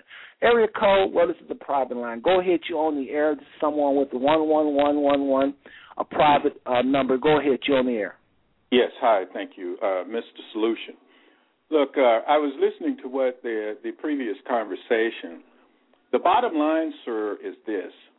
It really doesn't matter what any group has done in the past. What matters is what they're doing today. One can't live off the past unless it's producing directly resources for them today. And so if you look at I listen to Dr. Claude Anderson from time to time. All the problems that black Americans experience are the result of poor economic conditions. This thing about black girls is the result of majoring in the minors. Number one, it's women who mostly promote that. Men really don't care for the most part. Men want an attractive woman regardless of what her hue is. And what makes any woman more attractive is for her to be thinner. So with respect to that problem, it's the economic situation, the lack of economic empowerment that's causing the problem. And nothing else will correct it unless the economics are corrected, because guess what? We live in a capitalistic system, and that is defined by resources, assets. What do you think?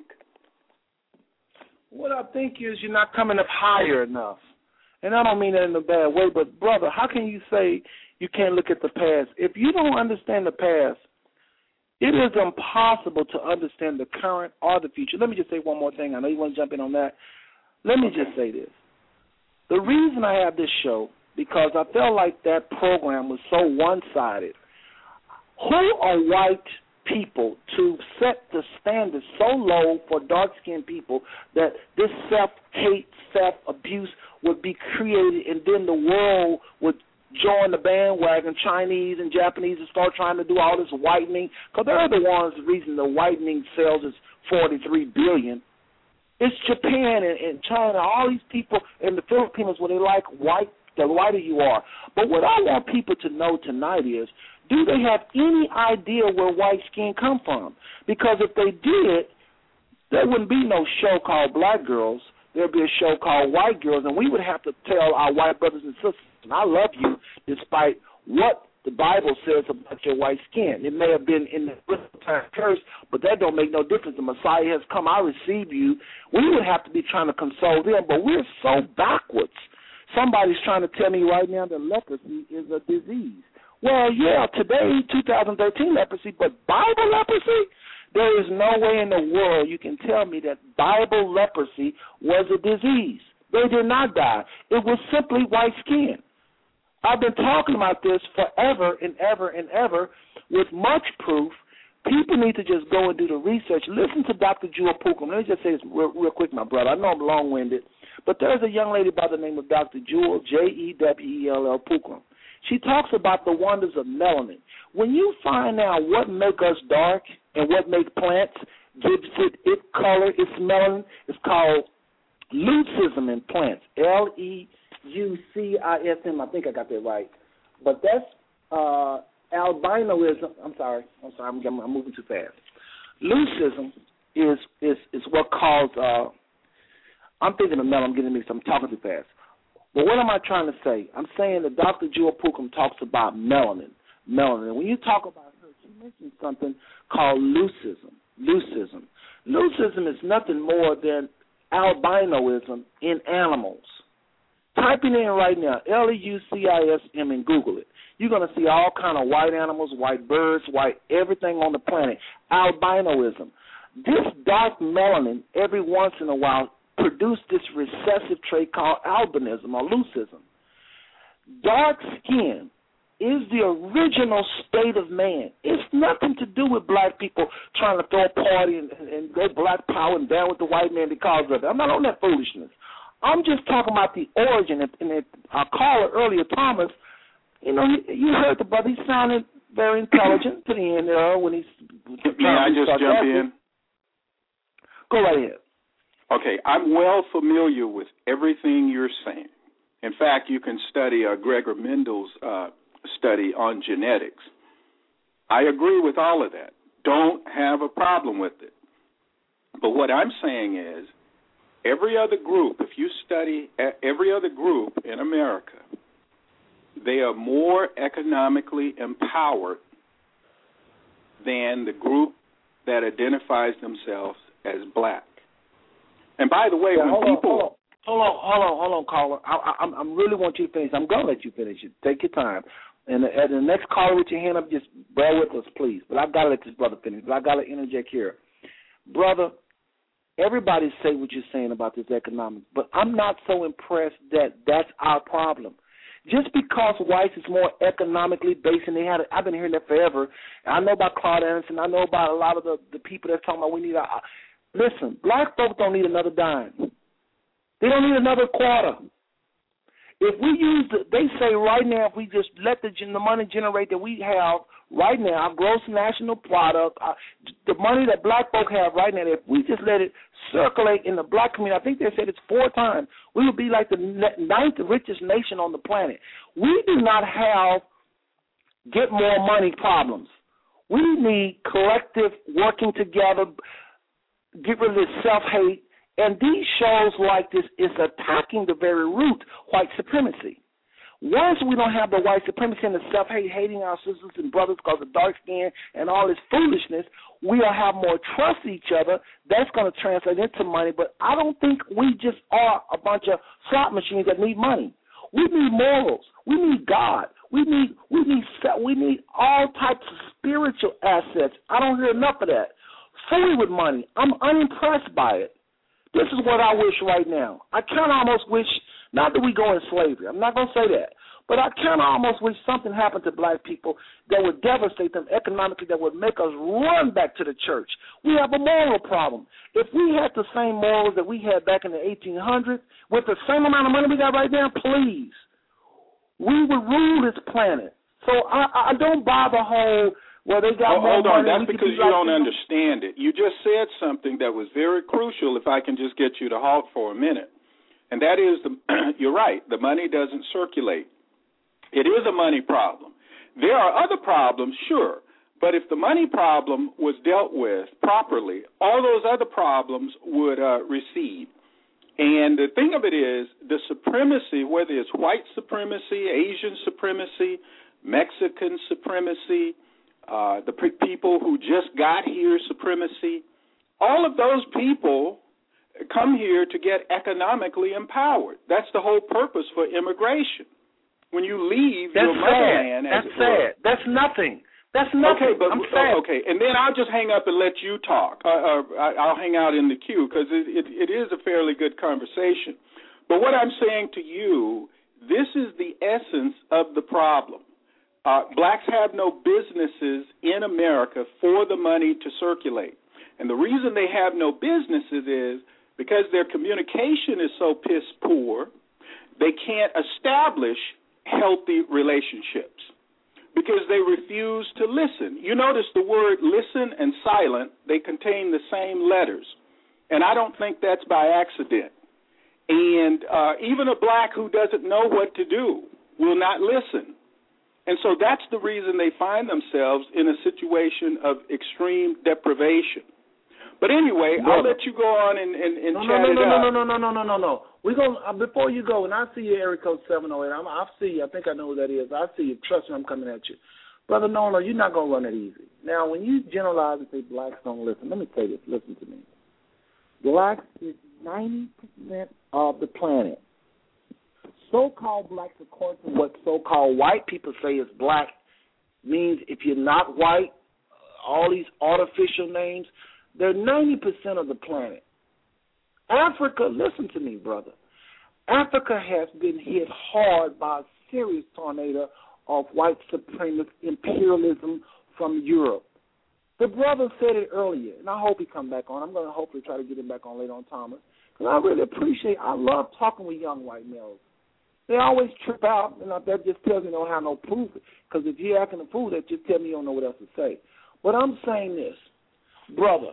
There is nothing wrong with our people in terms of communication. Let me tell you what's wrong with America. Let me tell you what's wrong.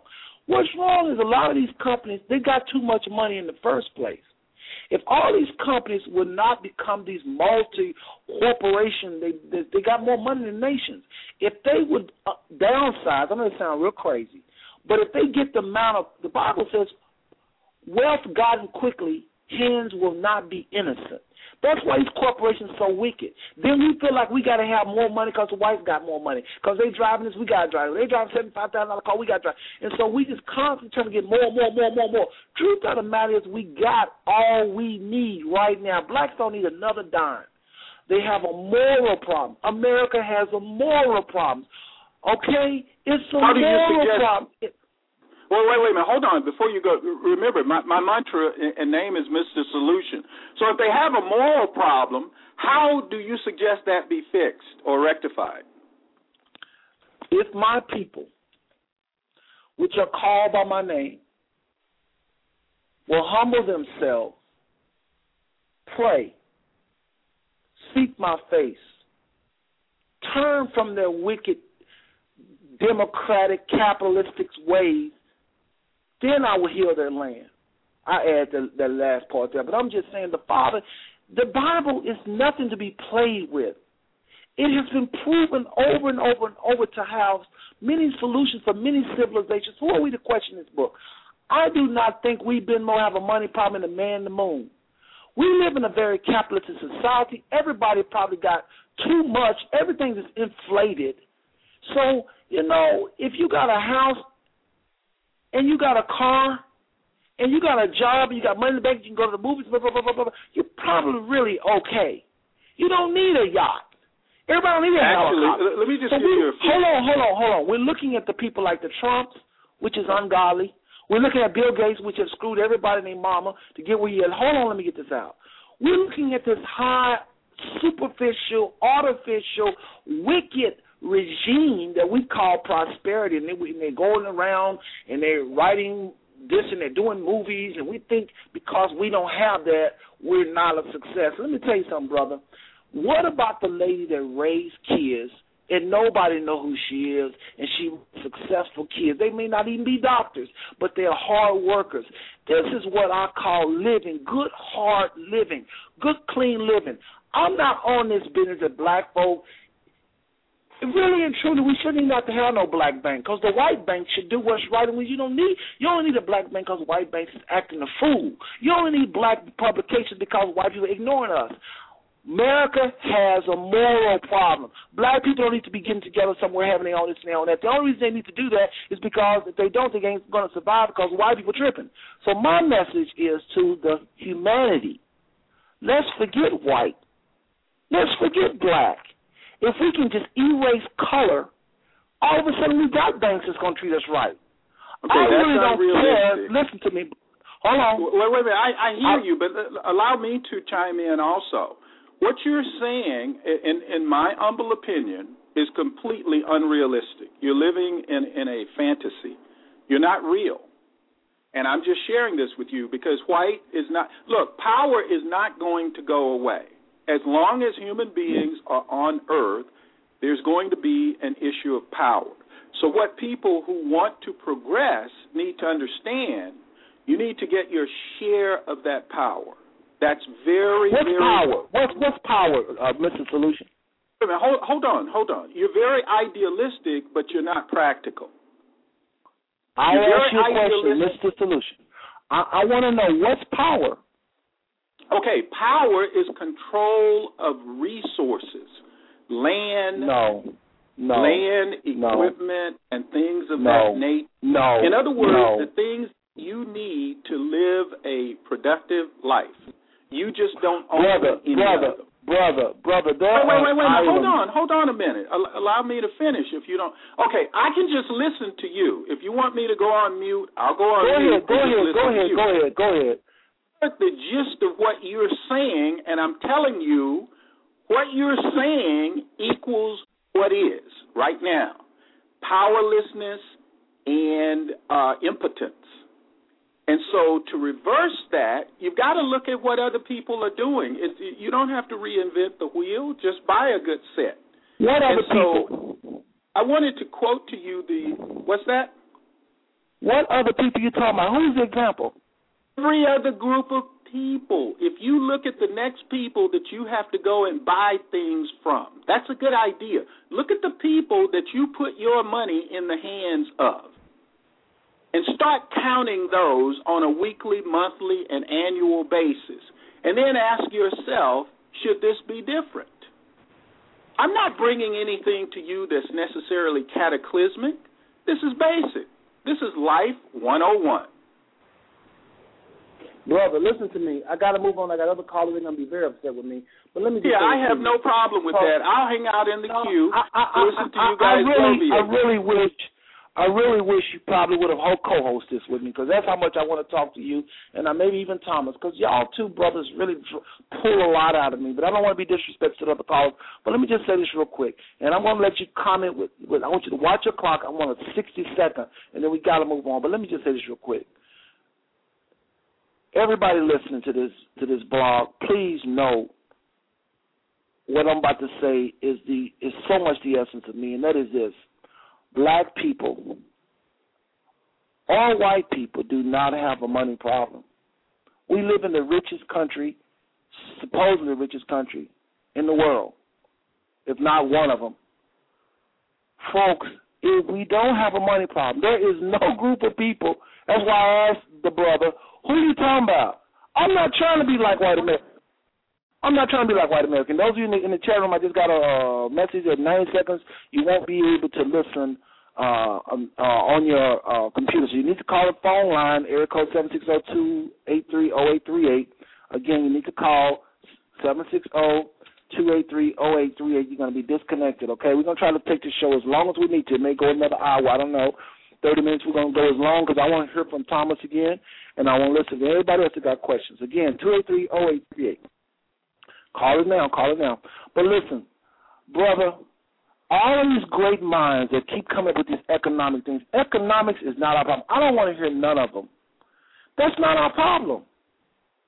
Our problem is very, very, very simple. We need not to be violating the scriptures. We are religious people. We are a people of the book. We've always have been. We was at our best when we was more obedient. We need unity. We need to just simply trust each other, okay? I don't even think, as much as I like to see black banks and black this and black that, and we better be doing that. You're right. But that's second best. First best is white people do what's right. Are they going to do it? No. Do I think they're going to do it? No. But I still have to say it, because I don't know what whites, so-called whites, are listening. They might say, you know what, I want to do what's right by black men. So I have to constantly keep saying, if they do right, we don't have to have a black this or black that. We don't have to even own it. Somebody said, well, don't you want to own something black? Not necessarily. Oh, you crazy. You don't want to own your own. The only reason I want a black bank owned by blacks is if white folks don't like it, then we have to have it owned. But if everybody's going to be given fair banking policies, and we all going to be treated well, and we all, why do we need it? Do I want my children to own stuff? Yes, for sure. But really, we don't have to go in business. We can be employees. See, somebody got to be an employee. Everybody want to be their own business, but somebody got to work for you.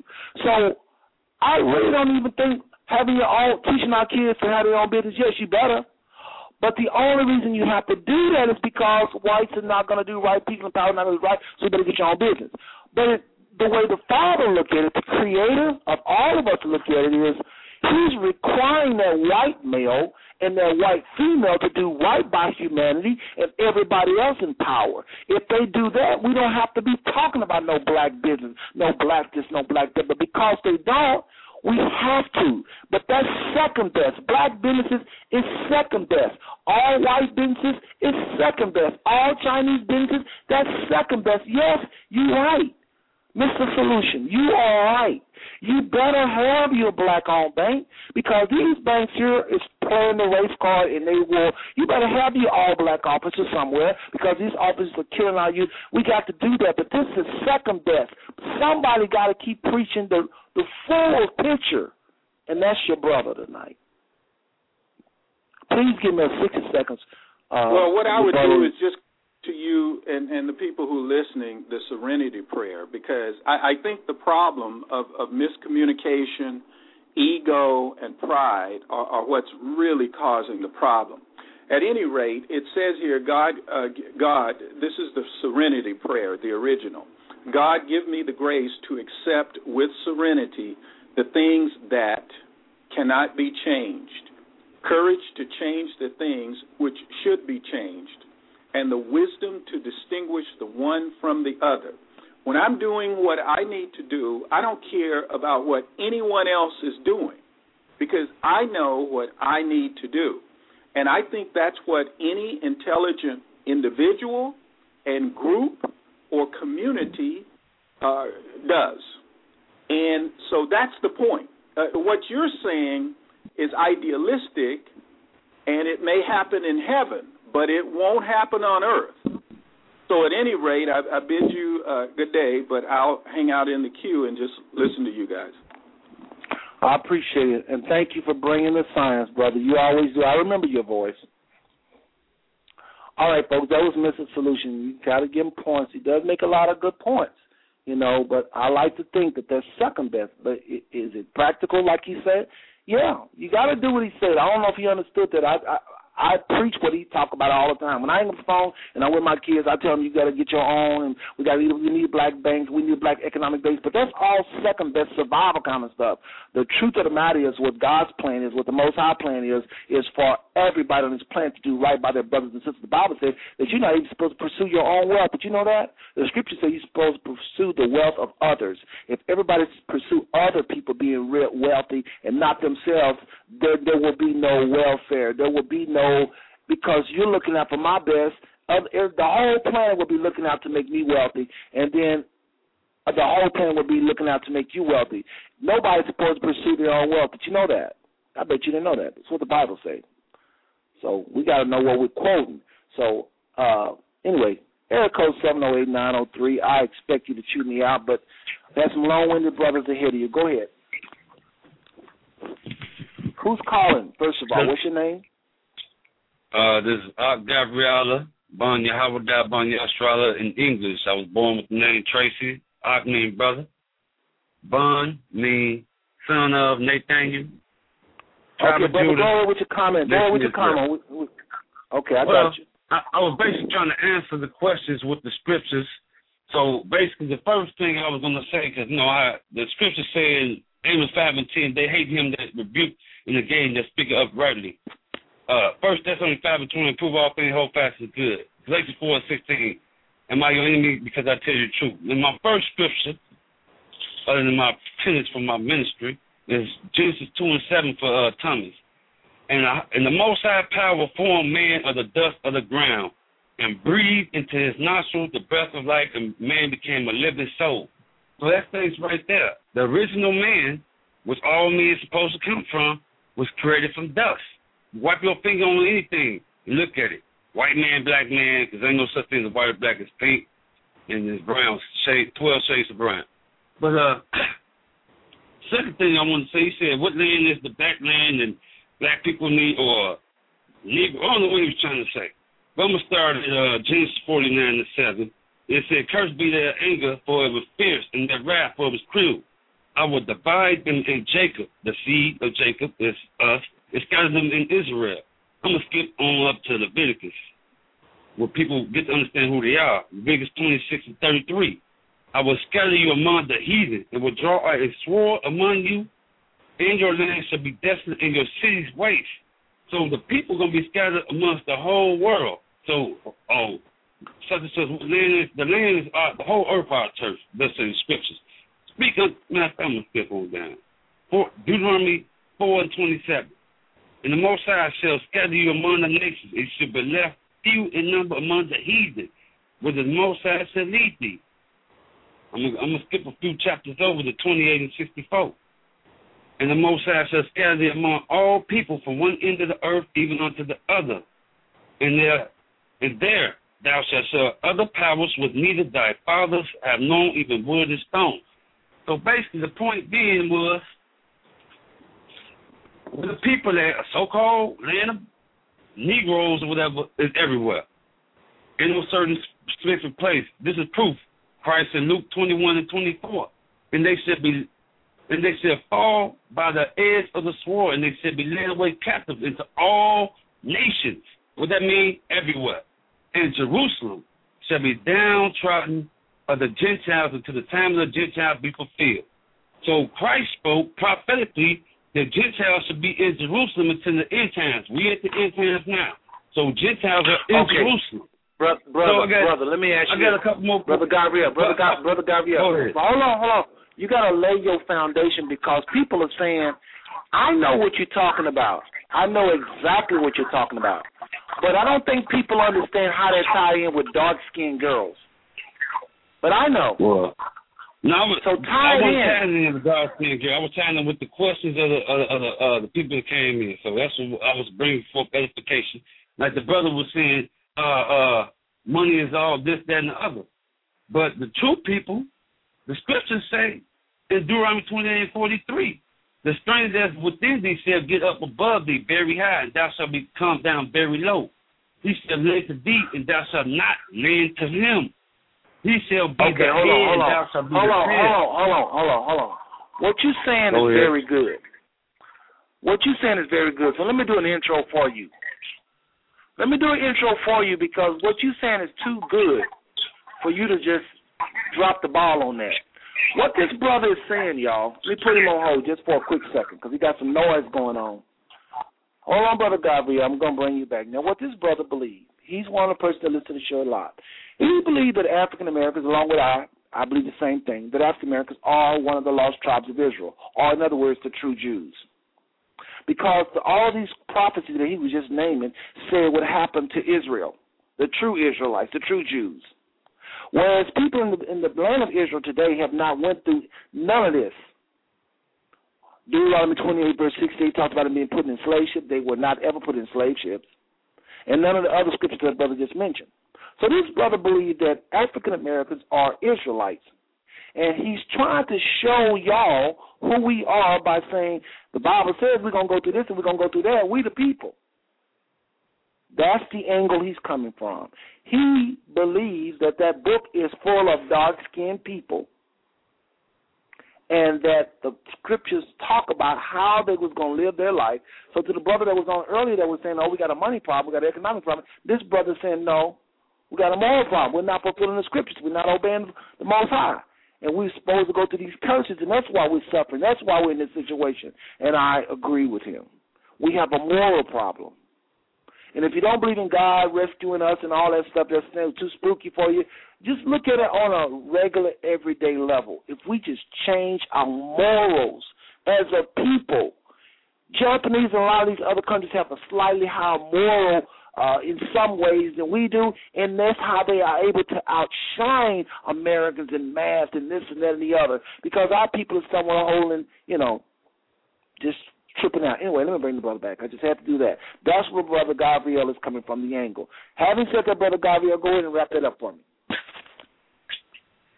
Well, another statement that the brother made was that we hate each other or such and such.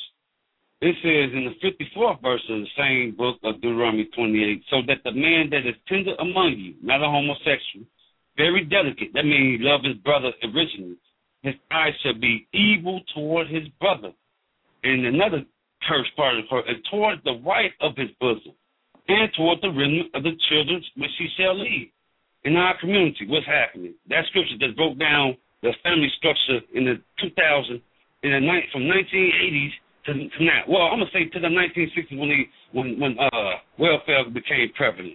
So when they put that in, these scriptures got so strong that this scripture, 56, the tender and delicate woman among you, which would not venture to set the sole of her feet upon the ground for delicateness and tenderness, her eyes shall be evil toward her husband, of her bosom, toward her son, and toward her daughter.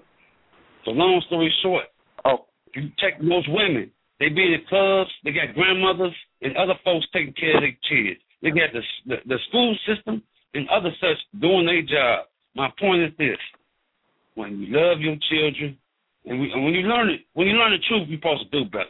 That's Acts chapter 17, verse 30 states. I want y'all to read and tell you everything. But the brother also said we're supposed to forget, right? That's contrary to the scriptures. Well, I'm going to rephrase it. It said in the scriptures, something going to happen to those that put us in this situation.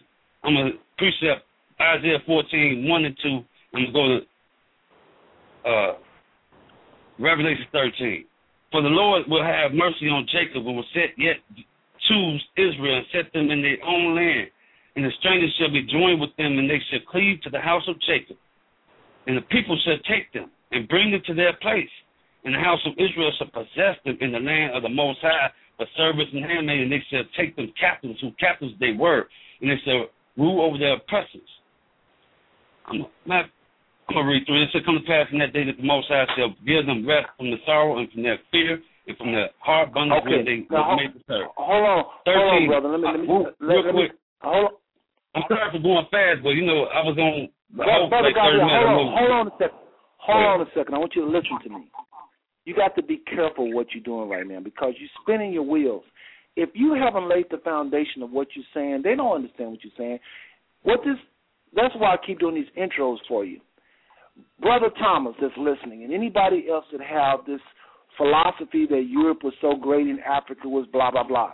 If what this brother that's talking right now is true, this should answer a lot of y'all questions, because if we are indeed Israelites, if we are indeed a lost tribe of Israel, which is what this brother on the line right now is saying, he's reading all these scriptures saying what shall happen to Israel, and it's mirroring African Americans.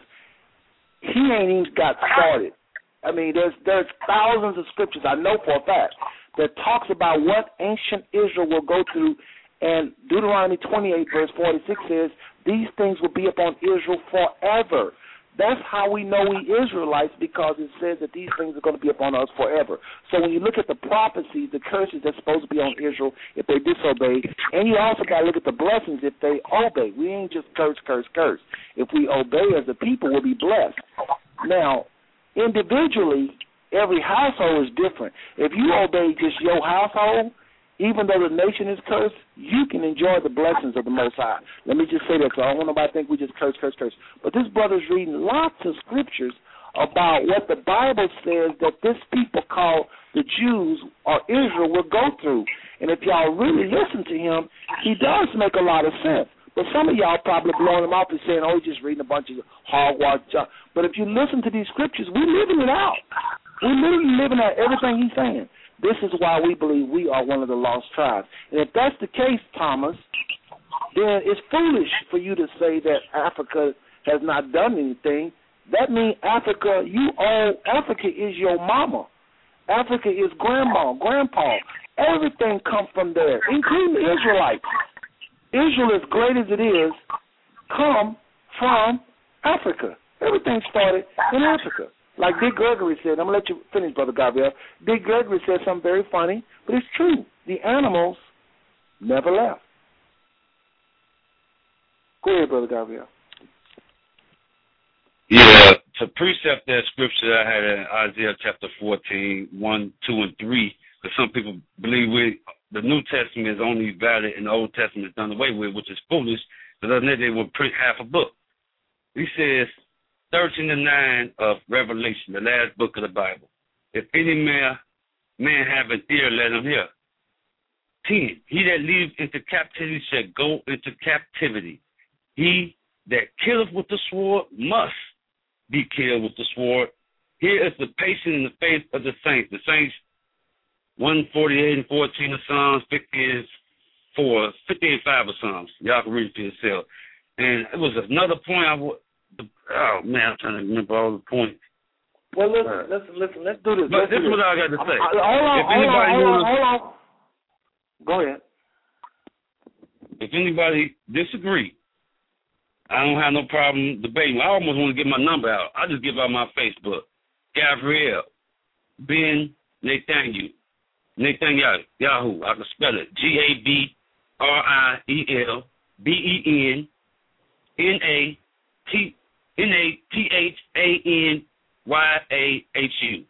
I would have changed it, but they won't let me. They did some garbage to me. But that's my name on Facebook. If you want to find any information, the Bible says study the answer. That's what I do. Me and this brother don't agree on a lot of things. But I'm going to tell you right now, if you call him or get a hold of him and think you're going to come away not knowing or proving that it's foolishness what he's saying about so-called African Americans being one of the lost tribe, you will lose. I'm telling you right now. I can speak for that. This brother knows a lot of scriptures, and he got something for you. So, Brother Godfrey, I'm going to put you on hold. I got some other thing I want to talk about. Can I make one more point, please?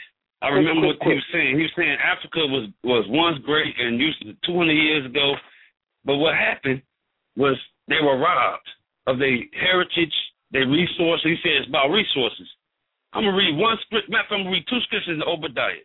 Thou shalt exalt thyself as an eagle, and thou shalt set thy nest among the stars. This would I bring thee down, saith the Most High. Verse 5, if thieves came to thee, if robbers by night, how art thou cut off? Would they not have stolen till they had enough? If the grape gatherers came to thee, would they not leave some grapes? What they did was rape resources. That's why they're going into all these countries to take more resources. There's all the best resources in the Congo and such, where they got the so-called Ebola virus. That's where all the resources at. Do your research. That's where it's at. All the real history of the world, like the brother was trying to tell you, starved from that place. But the scriptures say Jerusalem is the motherland. 4:26 of Galatians. So I ain't trying to break the brother. Now, let me ask you this real quick. After it was part of Jerusalem, the northern tip, but they when they broke it apart, that's when people get confused at. But I'm sorry for Gabriel, but over there. Let me do this real quick, since I had you on hold for so long. Let me do this, and I'm gonna say some other things, and then y'all listen. We're going to try to take this show till we're done. We got another 45 minutes. I don't know if y'all can hold out that long, but listen real quick, Brother Gabriel, real quick. The brother said earlier, and I keep talking about it because, again, I try my best to reach out to all kind of people. And it seemed to me the people that the hardest people that don't listen to the show, and if they do listen to the show, they say something stupid and hang up, which tells me they have absolutely nothing to say, and that is white males. So that's why I've been mentioning his brother Thomas so much, because I actually think a lot of times people really do want to know truth. And when they hear what I have to say and what you have to say, It just sounds so crazy to them that's been raised, you're superior, you're first, you're from Europe, everything started with Europe. And when I come along and say something like, what? Y'all was eating each other in the caves of Europe when there was civilization, universities, every civilization just flourishing while Europe was in the Dark Ages. That's why they call it Dark Ages. It wasn't Dark Ages for Africa. I don't know why they use the word Dark Ages. It's an insult. That phrase, you should never say Dark Ages. But just because it's dark for you don't mean it's dark for everybody else. So we should call it the Light Ages because Africa was in the light. So what I'm saying is when this brother come on the line and say he don't know of nothing good come out of Africa, number one, I want to know what you have to say about that real quick, and then I want to do some things. We're going to take a short little maybe 2-minute break, and we're going to come back, and I got some stuff. I'm telling y'all, you do not want to hang up because I got some bombs to drop, and I know this phone line going to light up when I do it. So we're going to talk about tanning, the stats on tanning versus the stats on whitening. We're going to talk about a whole lot of things. I'm not going to spill it now. Brother Gabriel, go ahead quickly and just share. We also got a little white lady coming up. I only say white because of the texture of this conversation. You know, I don't believe in the term white. But we have Dr. Jablaski that's going to audio say some things. So real quick, address that brother that says nothing really has come out of Africa of significance. Now, don't forget Bill Clinton just got through giving a war to this one black man that created the fastest computer on the planet. But that's an insult compared to the thousands upon thousands of inventions and contributions. But Brother Gabriel, really quick, since I had you on hold for so long, go ahead and address that brother on that real quick, and then I got to do some other things. Well, two things happened. First of all, the true people, when they're given an opportunity, they excel. Those that was given opportunity to sell, like that brother that made the supercomputer, and that them genius young children that got opportunity. So you say blacks are not intelligent to the testing? Probably so. When the tests are geared to certain people and the resources for learning are lesser in our neighborhoods. But that's hold on, Brother Gabriel. I don't want to forget this. I mean, I'm sorry to cut you off, but if I don't say it now, I forget. And then I want you to finish. But remember, America, Thomas, and everybody else listening, has serious policies to go in when somebody in Africa, when there is a genius here or a genius there, they court those students. Brother Gabriel, you got a lot of loud noise. But they court those great minds in Africa, and they wind up teaching at Harvard. So when you go to all the Harvards and the Yales and the MITs, and you see these blacks, they're Africans. Why do you think so many educators and doctors, how do you think they got here? That's another thing the U.S. do. They go and rape the land of anybody that would contribute. So if the policies ain't crippling the farmers and the people that say, I don't want to go to the U.S., if they're not crippled by the secret sanctions, they don't do a whole lot of business with Africa. And knowing that the brother said out of his own mouth, Thomas said out of his own mouth, is full of resources, so you know the U.S. got their hands over there in the bucket, but you don't hear of a lot of business being done. That's because they're rogue. It's illegal stuff, a lot of raping and a lot of illegal things going on there. That's how that place is so destitute. And when they do have the brains, like I was saying, the smart minds, they court them and say, we'll take care of you, we'll do this. They offer them all types of, give them special visas, and they get them up out of Africa. So Africa is being raped economically, educationally, spiritually, and every other kind of way there is. That's why you saying and making that statement, Thomas, that ain't nothing going to come out of Africa, when indeed your African professor at your high school and college come out of Africa. Go ahead, Brother Gabriel.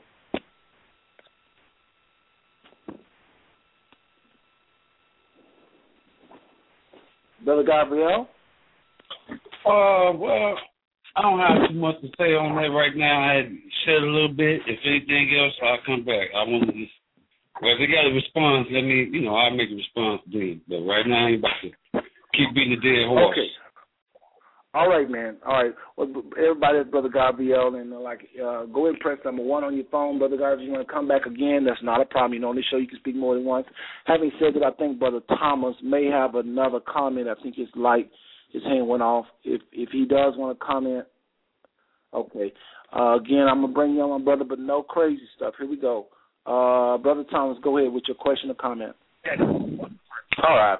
So I've been listening for a while, and y'all keep saying that America is hurting Africa. Don't interrupt me. I know you probably want to say something, but I read a lot of, stuff that's going on. I know where America has its hands in, and it doesn't have its hands in Africa. It's like every single African person or someone from African descent that I talk to keeps saying that, but it's simply not true. There are some countries that do have, their hands in Africa's pockets, but for the most part, nobody does. In reality, on a global scale, politically, economically, everything, pretty much every other country is just sitting back and watching Africa. They've done some things in the past where they tried to have economic relations with Africa, how Liberia formed. You cut me off earlier. The general butt naked, it sounds stupid, but that was the revolutionary leader in Liberia, and he made all the soldiers not wear clothes, and he was a cannibal, a bunch of other crazy shit, and that's when America was there with an established government and there was a good standard of living. They got overthrown, and America said, "Oh well, let Africa." Brother Thomas, that's like a fact. I want to ask you a question. I want to put you on the stage and ask you some straight up questions, and I ask that you be very honest. All right. Can I ask you some questions? Do you know Brother Renato Rashidi? No. Yes or no? Who is he? Do you know Brother James? Do you know Professor James Small? No, I'm sure he did some sort of petty thing. No. Don't front. If you don't know him, just say yes, no, so we can go through this real fast. Do you know Dr. Edward? Do you know Dr. Edward Scobie? No, what they do, you don't have to quiz me. Do you know Dr. No. I don't want to introduce him now to you. I want you to say yes, I know him, no, I don't. Do you know Dr. Charles Finch? Charles Prince. I mean, these names sound familiar, but I can't just say, "Oh yeah." Okay, all right. So that means you're not familiar. That means just so you move fast. Listen, you don't have to be. Some of these you're gonna know. Some of these you won't know. I just want everybody to hear. These are great African minds. These are African people that are contributing heavy in our institutions like MIT, Harvard, Yale. Do you know Dr. William Jeffries? Hold on. I want you to just, if you will, I'll let you talk. I'll let you get out of whatever you got to say. I'm not going to rush you. All right. But I want to ask you just some questions. Wait, I thought you said you were going to let me talk. If you're not, it's fine. But I'm going to let you talk. I'm going to let you talk. Be quiet. I'll let you talk for a minute. Now I'm asking you. I'll let you talk for a minute, and I'm going to ask you some questions, and I'm going to get a mic right back to you. But I want to go through these names. I want to hear yes, no, yes, no, yes, no, yes. All right, here. That's what I want to do. Then I'm going to give you back the mic. Then go ahead and say that. Well, if you don't know any of them, hold on. If you don't know any of people that are working, going back and forth to Africa, doing things, building things, who white and black parents pay high dollars for them to preach at MIT and teach in MIT. If you don't know these, who are you listening to? Okay, I don't memorize random college professors' names. That's dumb. Yeah, okay, these people are from Africa and they teach. That doesn't mean they're doing anything noteworthy besides teaching. What are they teaching about? Are they teaching about... Brother, listen. These people are not just teachers. Dr. Leonard Jeffries has been on the news. He's the gentleman that was in the University of New York. He's the gentleman that was that decided he wanted to start. New York. Yeah. But NYU. There's a lot of them. There's Booker T. Coleman. There's William Mackey. There's John Henry Clark is called the father of black history. This guy is walking. They pay this guy lots of money to speak, whites included. So what am I trying to say? I'm saying that You're listening, all right. You're listening, all right. And you're reading, all right. I did. You keep thinking I'm like out to attack or I'm out to like get you, but I'm not. I'm just sitting back and looking at the facts. Yeah, you know, there's some people that are successful that are from Africa. I know that. I'm not saying everyone from Africa is unsuccessful. I'm not saying that at all. They're very articulate and clever and reasonable people that are from Africa. I'm not saying that at all. I'm saying these people you keep talking about, yeah, they're humanitarians. They go out and they try and make things better for other people. They didn't invent anything. Not at all. They learned a lot of stuff. Hold on. Hold on a second. How are you going to say if they invented or not if you don't know who they are? Because every single person who said it's just been a college professor. Every single person said, oh, it's a college professor. How do you know? I say that about every single person that you talked in detail about. Okay. Hold on a second.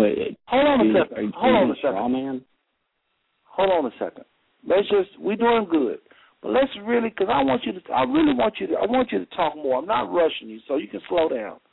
What I'm saying to you is this: there is an arrogance that I see oftentimes in white males, where they act like black people don't know when they read the same book. It don't mean they don't know what they're talking about, brother. Listen to me.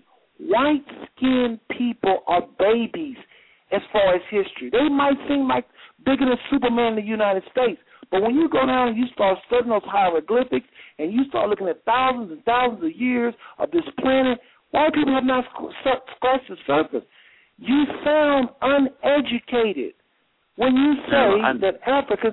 Listen to me, please. I'm going to let you talk. I'm going to let you speak. If you want to chew me out, give me. I'm gonna be real reasonable. Give me 2 minutes. It's 2:01 now. Give me the 2:03, and I'll let you have the mic. If you're very unreasonable, you know. If I had Dr. Mendel, that's a white man, Dr. Leakey, if he was still alive, he was on the phone. If I had all these white anthropologists, they would laugh at you. You make no sense when you say Africa hasn't done nothing. Africa is not going to do nothing because this Army, Air Force, this imperialistic country is going to make sure they're always crawling. But you can't say because the military goes in there and they do their overt actions and then they do their covert. They do what? They provide aid vaccines and Red Crosses? Is that bad? Brother, I'm going to tell you this. Here's what I want you to listen to. Whatever you're listening to, give it a break. Listen to Democracy Now!, them white people. Listen, hold on. Listen to Noam Chomsky. Hold on. Noam Chomsky is a socialist idiot. He's a complete idiot. Noam Chomsky was a reader. I know. MIT professor, but he's an idiot. See, anybody that's going to be against what you're saying, they're an idiot. Yeah, he is an idiot. No, not even what I'm saying. I'm saying literally he's an idiot. He just hated America. That's all he did. He never provided any sort of, ooh, this is what we should do. All he said is, oh, America sucks. We need to be doing this. We need to be doing that. Okay, what do you think? Let me know some people. All that Chomsky said was everything sucks. That's all he did. He just sat there and complained. It was pathetic. Brother, Noam Chomsky is the force behind a lot of these young college kids trying to topple all of this globalness. He's against globalism, where it's greed, and I love what he said. He said, listen, he's against global. Listen. He says it's not. He's an idiot. He says it's not real globalism. Let me give you a classic example. He talks about import. He says when you say import, it makes it sound like all the nations are involved. It's equally everybody's importing and exporting. He says it's not true. The vast majority of exporters and importers is pretty much the United States. They dominate. They monopolize everything. Yes, China is saying stuff off. I'm not stupid, but I'm saying it's not global. Globalism is not global. It's America imperialism, the United Nations. They're just a whore for the United States government. You know, the World Bank, or for the United States government, the World Health Organization. These are institutions that help America be the imperialist they are. So what I'm trying to say to you is you got to really quit. You got to go in and out of all kind of circles. Go listen to whites, listen to blacks, listen to poor. I've gone around. I believed in Noam Chomsky. I thought that what he said was right for, like a couple years, and I was a little immature kid. And I grew out of it, and I realized that he was just sitting there complaining. And he keeps saying, the United States, all they do is import and export. What? That doesn't make any sense. Okay, here's another white man. Here's another white man, Andrew Hacker. Do you like him? Okay. I don't know. He's an old white man, about 100 years old, that wrote a book called Two Nations, Divided and Unequal. And this man is calling the shots the way they are these days. Two different – okay, not a problem. Do you like Michael Moore? That's somebody I know you know. He's always in the news. No, Michael Moore's an idiot, too. He just sits there and complains. So I see what's happening. You're a right-wing conservative. You probably – let me ask you something. I'm not a right-wing conservative. I'm a libertarian. Okay. All right, libertarian, all right? Let me say this to you, brother. If you think that this dark-skinned melanin means nothing, you're sad and mistaken. Listen, I'm not attributing race to country. I'm not saying black people in Africa. I'm saying Africa, the country, not the people there as a whole. I'm not saying black people this, black people that. I'm saying Africa hasn't provided any significant things besides just basic shit. Like, listen, hold on a second. Social things, but then technologically everything ended. They completely fell off the map, and they just started killing each other and squandering their resources. And now they're really hurt. You're gonna have to hold on. I'm gonna put you on hold. Now I'm gonna let you talk, but I want to say hold on only 3 times. Now you say Africa has provided us the basic shit. Let me tell you what's America's problem. America's problem, Thomas, is they lack basic shit. Okay, America needs basic shit. America needs to sit down at the table and just enjoy and laugh like some Africans be laughing. And then, Mamadi, good to see you, my brother. Basic shit. That's exactly what you need. That's exactly what probably everybody you know needs. People around here trying to get money, trying to build this golden calf, and going nowhere, exploiting people, exploiting nations, joining the Army, National Military, watching these movies that's getting killed, somebody getting killed every 5 seconds. No. We don't need that. We need the basic shit, the good out and go fishing, okay? Spend time with your mama. Get to know what she like, what she don't like, grandma, what she like and don't like. That's what America needs. Like you said, basic shit. We don't need an invention, a new iPod, a new some help us to do stuff faster. Why are we rushing? We going the wrong direction. I'm against high technology if you go in the wrong direction. You go in the wrong direction and use high technology, you're going to get there faster. You're going to get to your demise faster. You're going to fall faster. You're going to be crushed faster. So I'm going to tell you something, my friend. The United States and a whole lot of white people in it to use a lot of this basic shit that you say Africa provided. That's all they got. They've already gave you math. They've already gave you science. They already gave you philosophy. Okay? What we need to do, what Americans need to do, is get the hell up out of the land of Africa, the countries of Africa. Let those people be. Quit all these silent sanctions. Let black people they want to put money in Africa. Quit abusing and calling terrorism terrorists just because they want to help these African countries. If they allow black people to help black people the way they want, quit lying about history. Because as long as we do not own that pen, that ink pen, so to speak, we don't have that mic, the ABC, the CBS, the NBC, the CNN,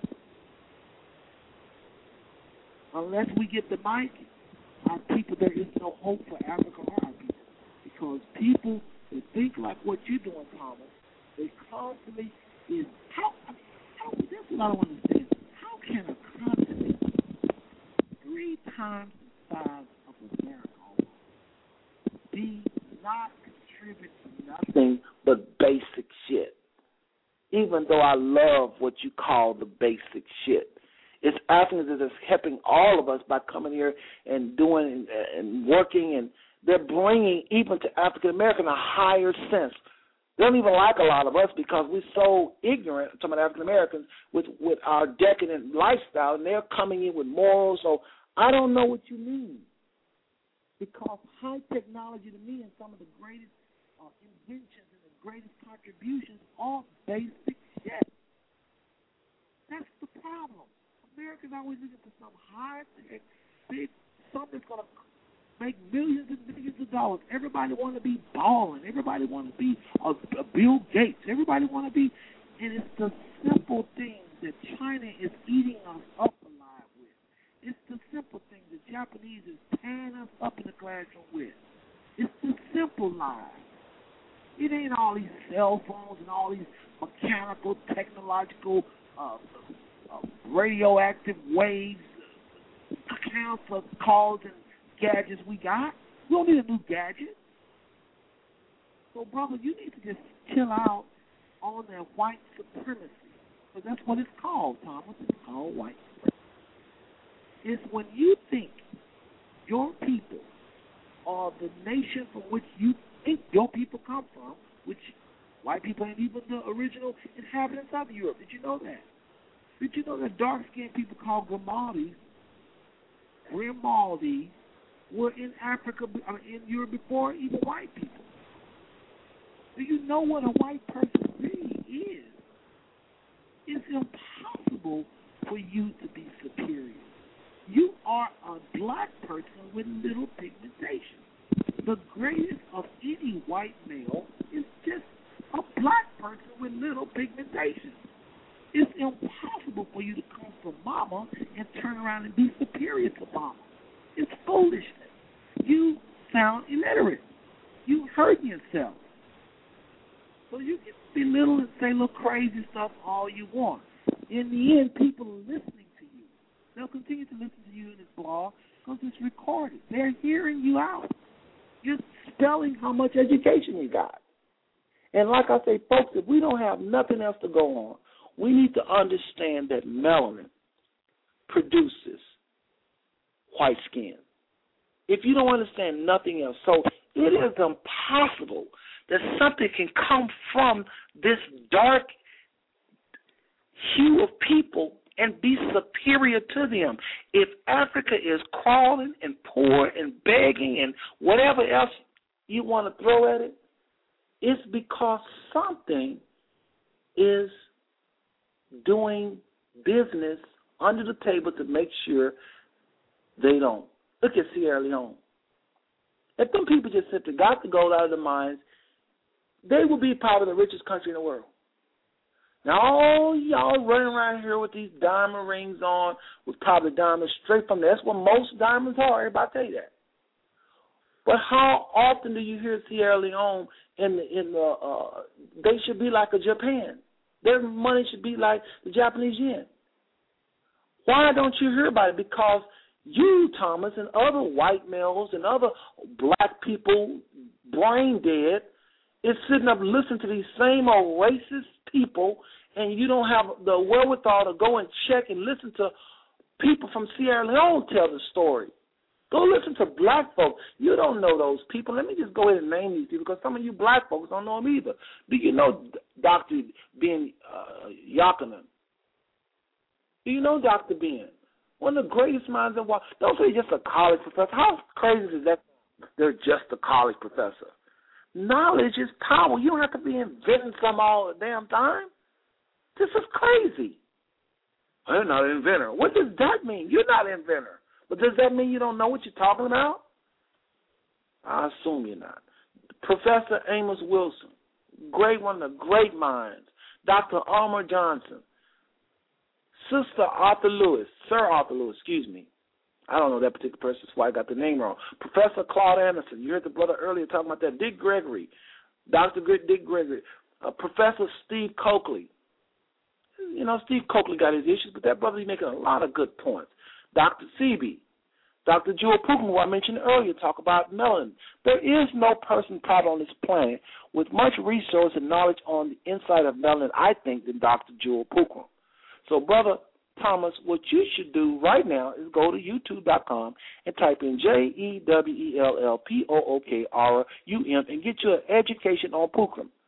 It'll have you around here trying to grab a black girl or something because you be trying to get a hold of melanin so bad. Melanin has so many properties, so much energy, so much, and it's not just in humans. It's in plants. What you going to do, hate the plants because they got melanin?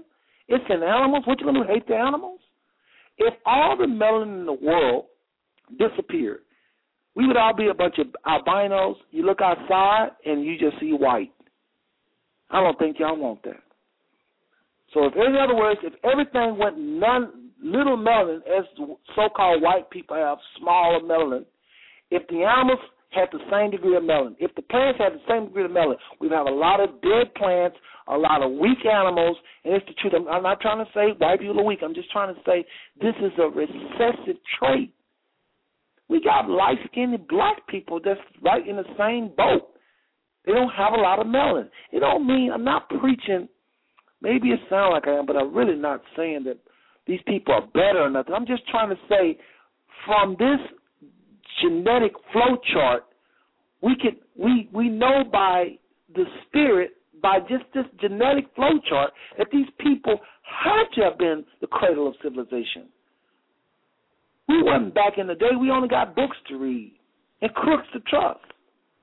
So, but we know by the fact that melanin, let me just share something with y'all. This is going to blow y'all away. I'm going to put this link in the chat room with all these black professors and great minds, y'all. And it's in the chat room right now. I'm going to place it in the chat room. So if you want to know who I was going to get ready to say, see if you can know these. If you know these people, you're a bad person. Because I'm telling you, this is some bright minds. Okay, I just placed it in the chat room.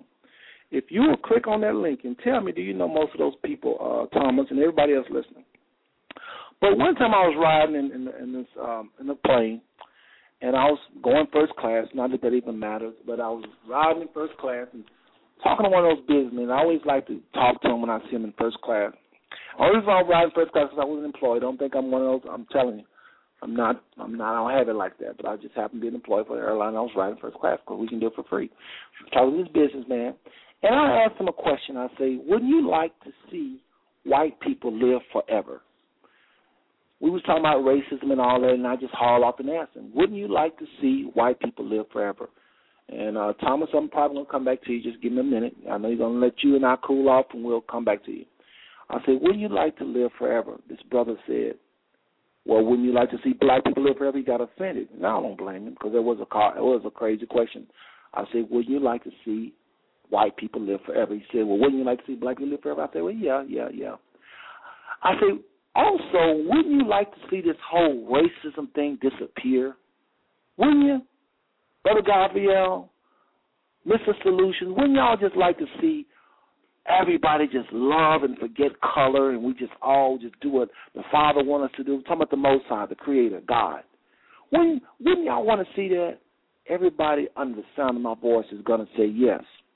And I told him, the guy on the plane, what I'm going to tell you right now, you cannot have both.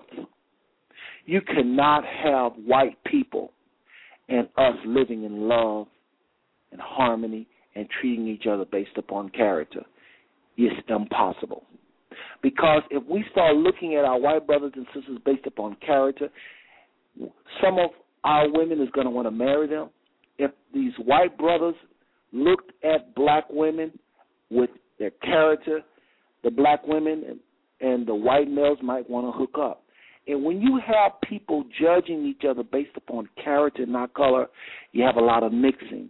It is impossible for a white race of people to come out of a world mixing with love and getting away from the color. Now, ask yourself this hard question. And God knows I'm going to have so much love in my heart for all people. It ain't funny. I do not believe in hatred. But I have sat down and I've asked the hard questions.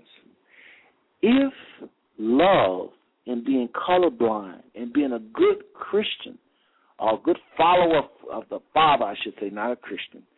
Because Christian is a whole, the enemy gave us that name. It's the followers, saints, it's other names.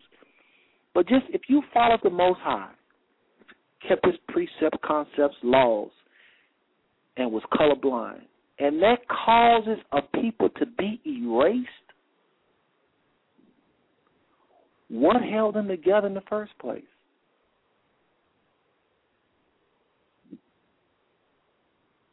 I'm going to say that again so some of y'all didn't get that. If loving humanity, treating humanity based upon character, not color, caused a nation of people, so-called, I don't necessarily see it being a nation based upon color, but caused this group of people that happen to be white to disappear. If it erased Europe, if Europe started to tomorrow, all the blacks in Europe start dating and looking at people based upon character and color, true love, true character, like Martin Luther King Jr. said, and Europe, whites was erased, which there's too many of them to be erased. There's not that many blacks, but I mean, I'm talking about the 90% of the planet that's non-white mixed with this 10% that's white because we're all in love with each other, not looking at color anymore. And it caused these people to be erased. What in the world keep them alive? Somebody say, well, I believe God wanted us to be white nation, black nation. Not true. You only can have a white nation if you have an Oregon where everybody is white mixing among themselves. You only can have a white nation if you have a, you know, some of the European countries where it's nearly all white mixing among themselves. But now, if you start preaching that we all unit, we all start looking at each other's character, some black folks might want to decide to move up to Oregon and jeopardize the existence of this 9 or 10%. This is why you have the Ku Klux Klan and white Aryan resistance and all these other white supremacist organizations. They say we do not want to mix with the black man and the black woman because it will cause us as a people to be annihilated. That is what's behind this whole hatred for melanin. We're talking about tonight Dark Girls, this film. I know we haven't mentioned it much, but we're still in the same subject. The hatred of melanated people. The lies told about melanated people, to the degree to where the melanated people themselves make jokes at each other for being so melanated. When they're walking around stepping on dirt, they're melanated. They're going and washing off dirt. It's inside them. They are through and through dirt. Somebody said, well, wait a minute. You can't say just because Adam was made from the dirt that that's the same dirt as black people. Well, I wasn't there. You're right. But watch this. This is what I can say. The Most High looked at Adam and said, after he sinned, he said to Adam, dust thou art. Man, I wish I could have seen what color that dirt was. But watch this. This is what you and I can see. He says, dust thou art, and dust shall thou return. We can dig up some dead folks and see what color they are. We sure can. And white people, when they die, when they perish, God forbid, if they don't put them in the ground real quick, they begin to start turning dark. We all go back to Adam, whatever he was, when the Most High say, dust thou art, and dust shalt thou return. I'm talking about Genesis. I'm talking about Genesis right now. And I believe this is chapter 3. When he said, dust thou art, thus shalt thou return. So we see what color men turn to. Dust thou art, thus shalt thou return. Adam returned back to the dirt. And he said everything was to repeat after his kind.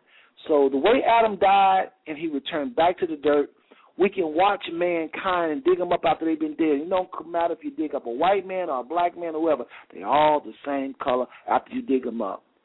I'm telling you, listen to Dr. Jewel Pookrum on melanated people, melanin. Thomas, that is the best thing I can offer you, brother. I love you, brother, and I know you think I'm just shooting the breeze, but I promise you, ain't a bone in my body that hates you, brother. But I think you, a lot of other white men, I'm coming to your area code 775-338. I'm coming at you next. A lot of brothers like you are arrogant. I feel sorry for a lot of white, so-called white men because they're nice people. Some of them will do more than black men will do for you, or black women, some of them. They're good people. I mean, I'm not playing, I'm serious. They're good people. Some of them been raised by some of the most highest moral people, but somewhere along the lines, as a white male, their parents take it upon themselves to teach them that they're superior. And they don't listen to a lot of blacks like myself. They don't listen to people like the brother just said to him out of his own mouth. I ain't think I'm out of Africa but a bunch of basic shit. He don't see the value in that because he's an American. Everything has to be bling, bling, lights, lights. And he can't even appreciate that. Hello, my brother. He see that as an illiterate person.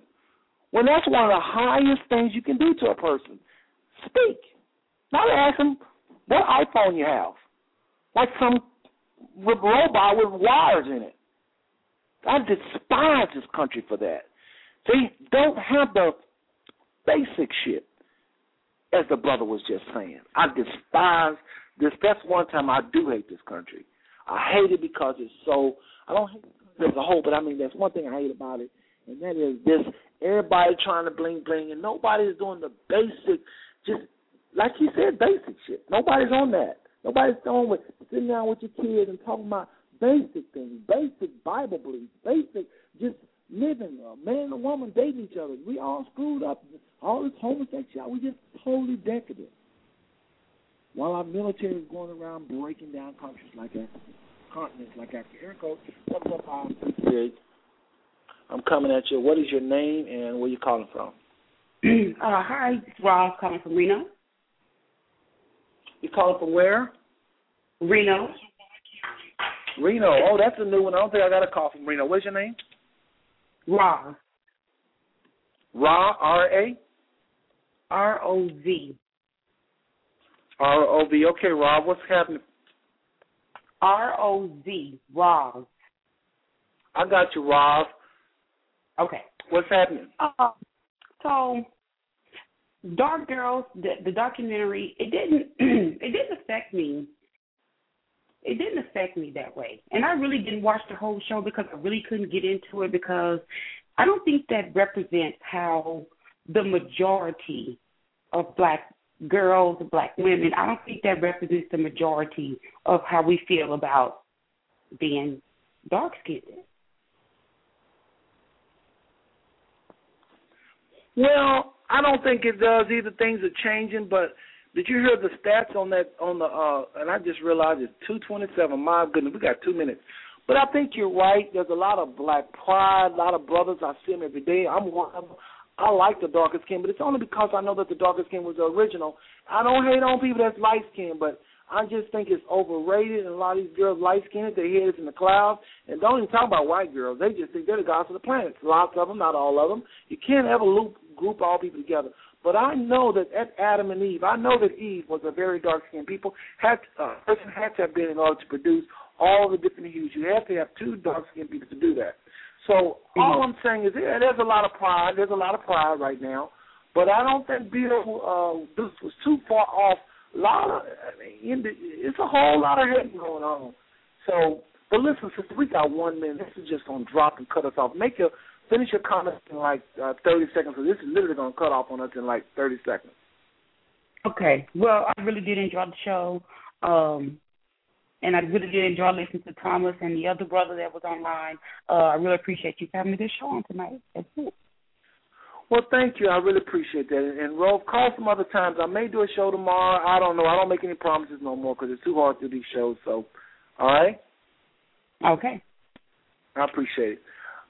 And wish you could have called earlier. I would love to talk to her sooner. But listen, everybody, I ain't got nothing but love for y'all. I don't hate a one of you, and there ain't nothing. Lucky Land Casino asking people, what's the weirdest place you've gotten lucky? Lucky? In line at the deli, I guess? Aha, in my dentist's office. More than once, actually. Do I have to say? Yes, you do. In the car before my kids' PTA meeting. Really? Yes. Excuse me, what's the weirdest place you've gotten lucky? I never win and tell. Well, there you have it. You can get lucky anywhere, playing at LuckyLandSlots.com. Play for free right now. Are you feeling lucky? No purchase necessary. Void where prohibited by law. 18+. Terms and conditions apply. See website for details.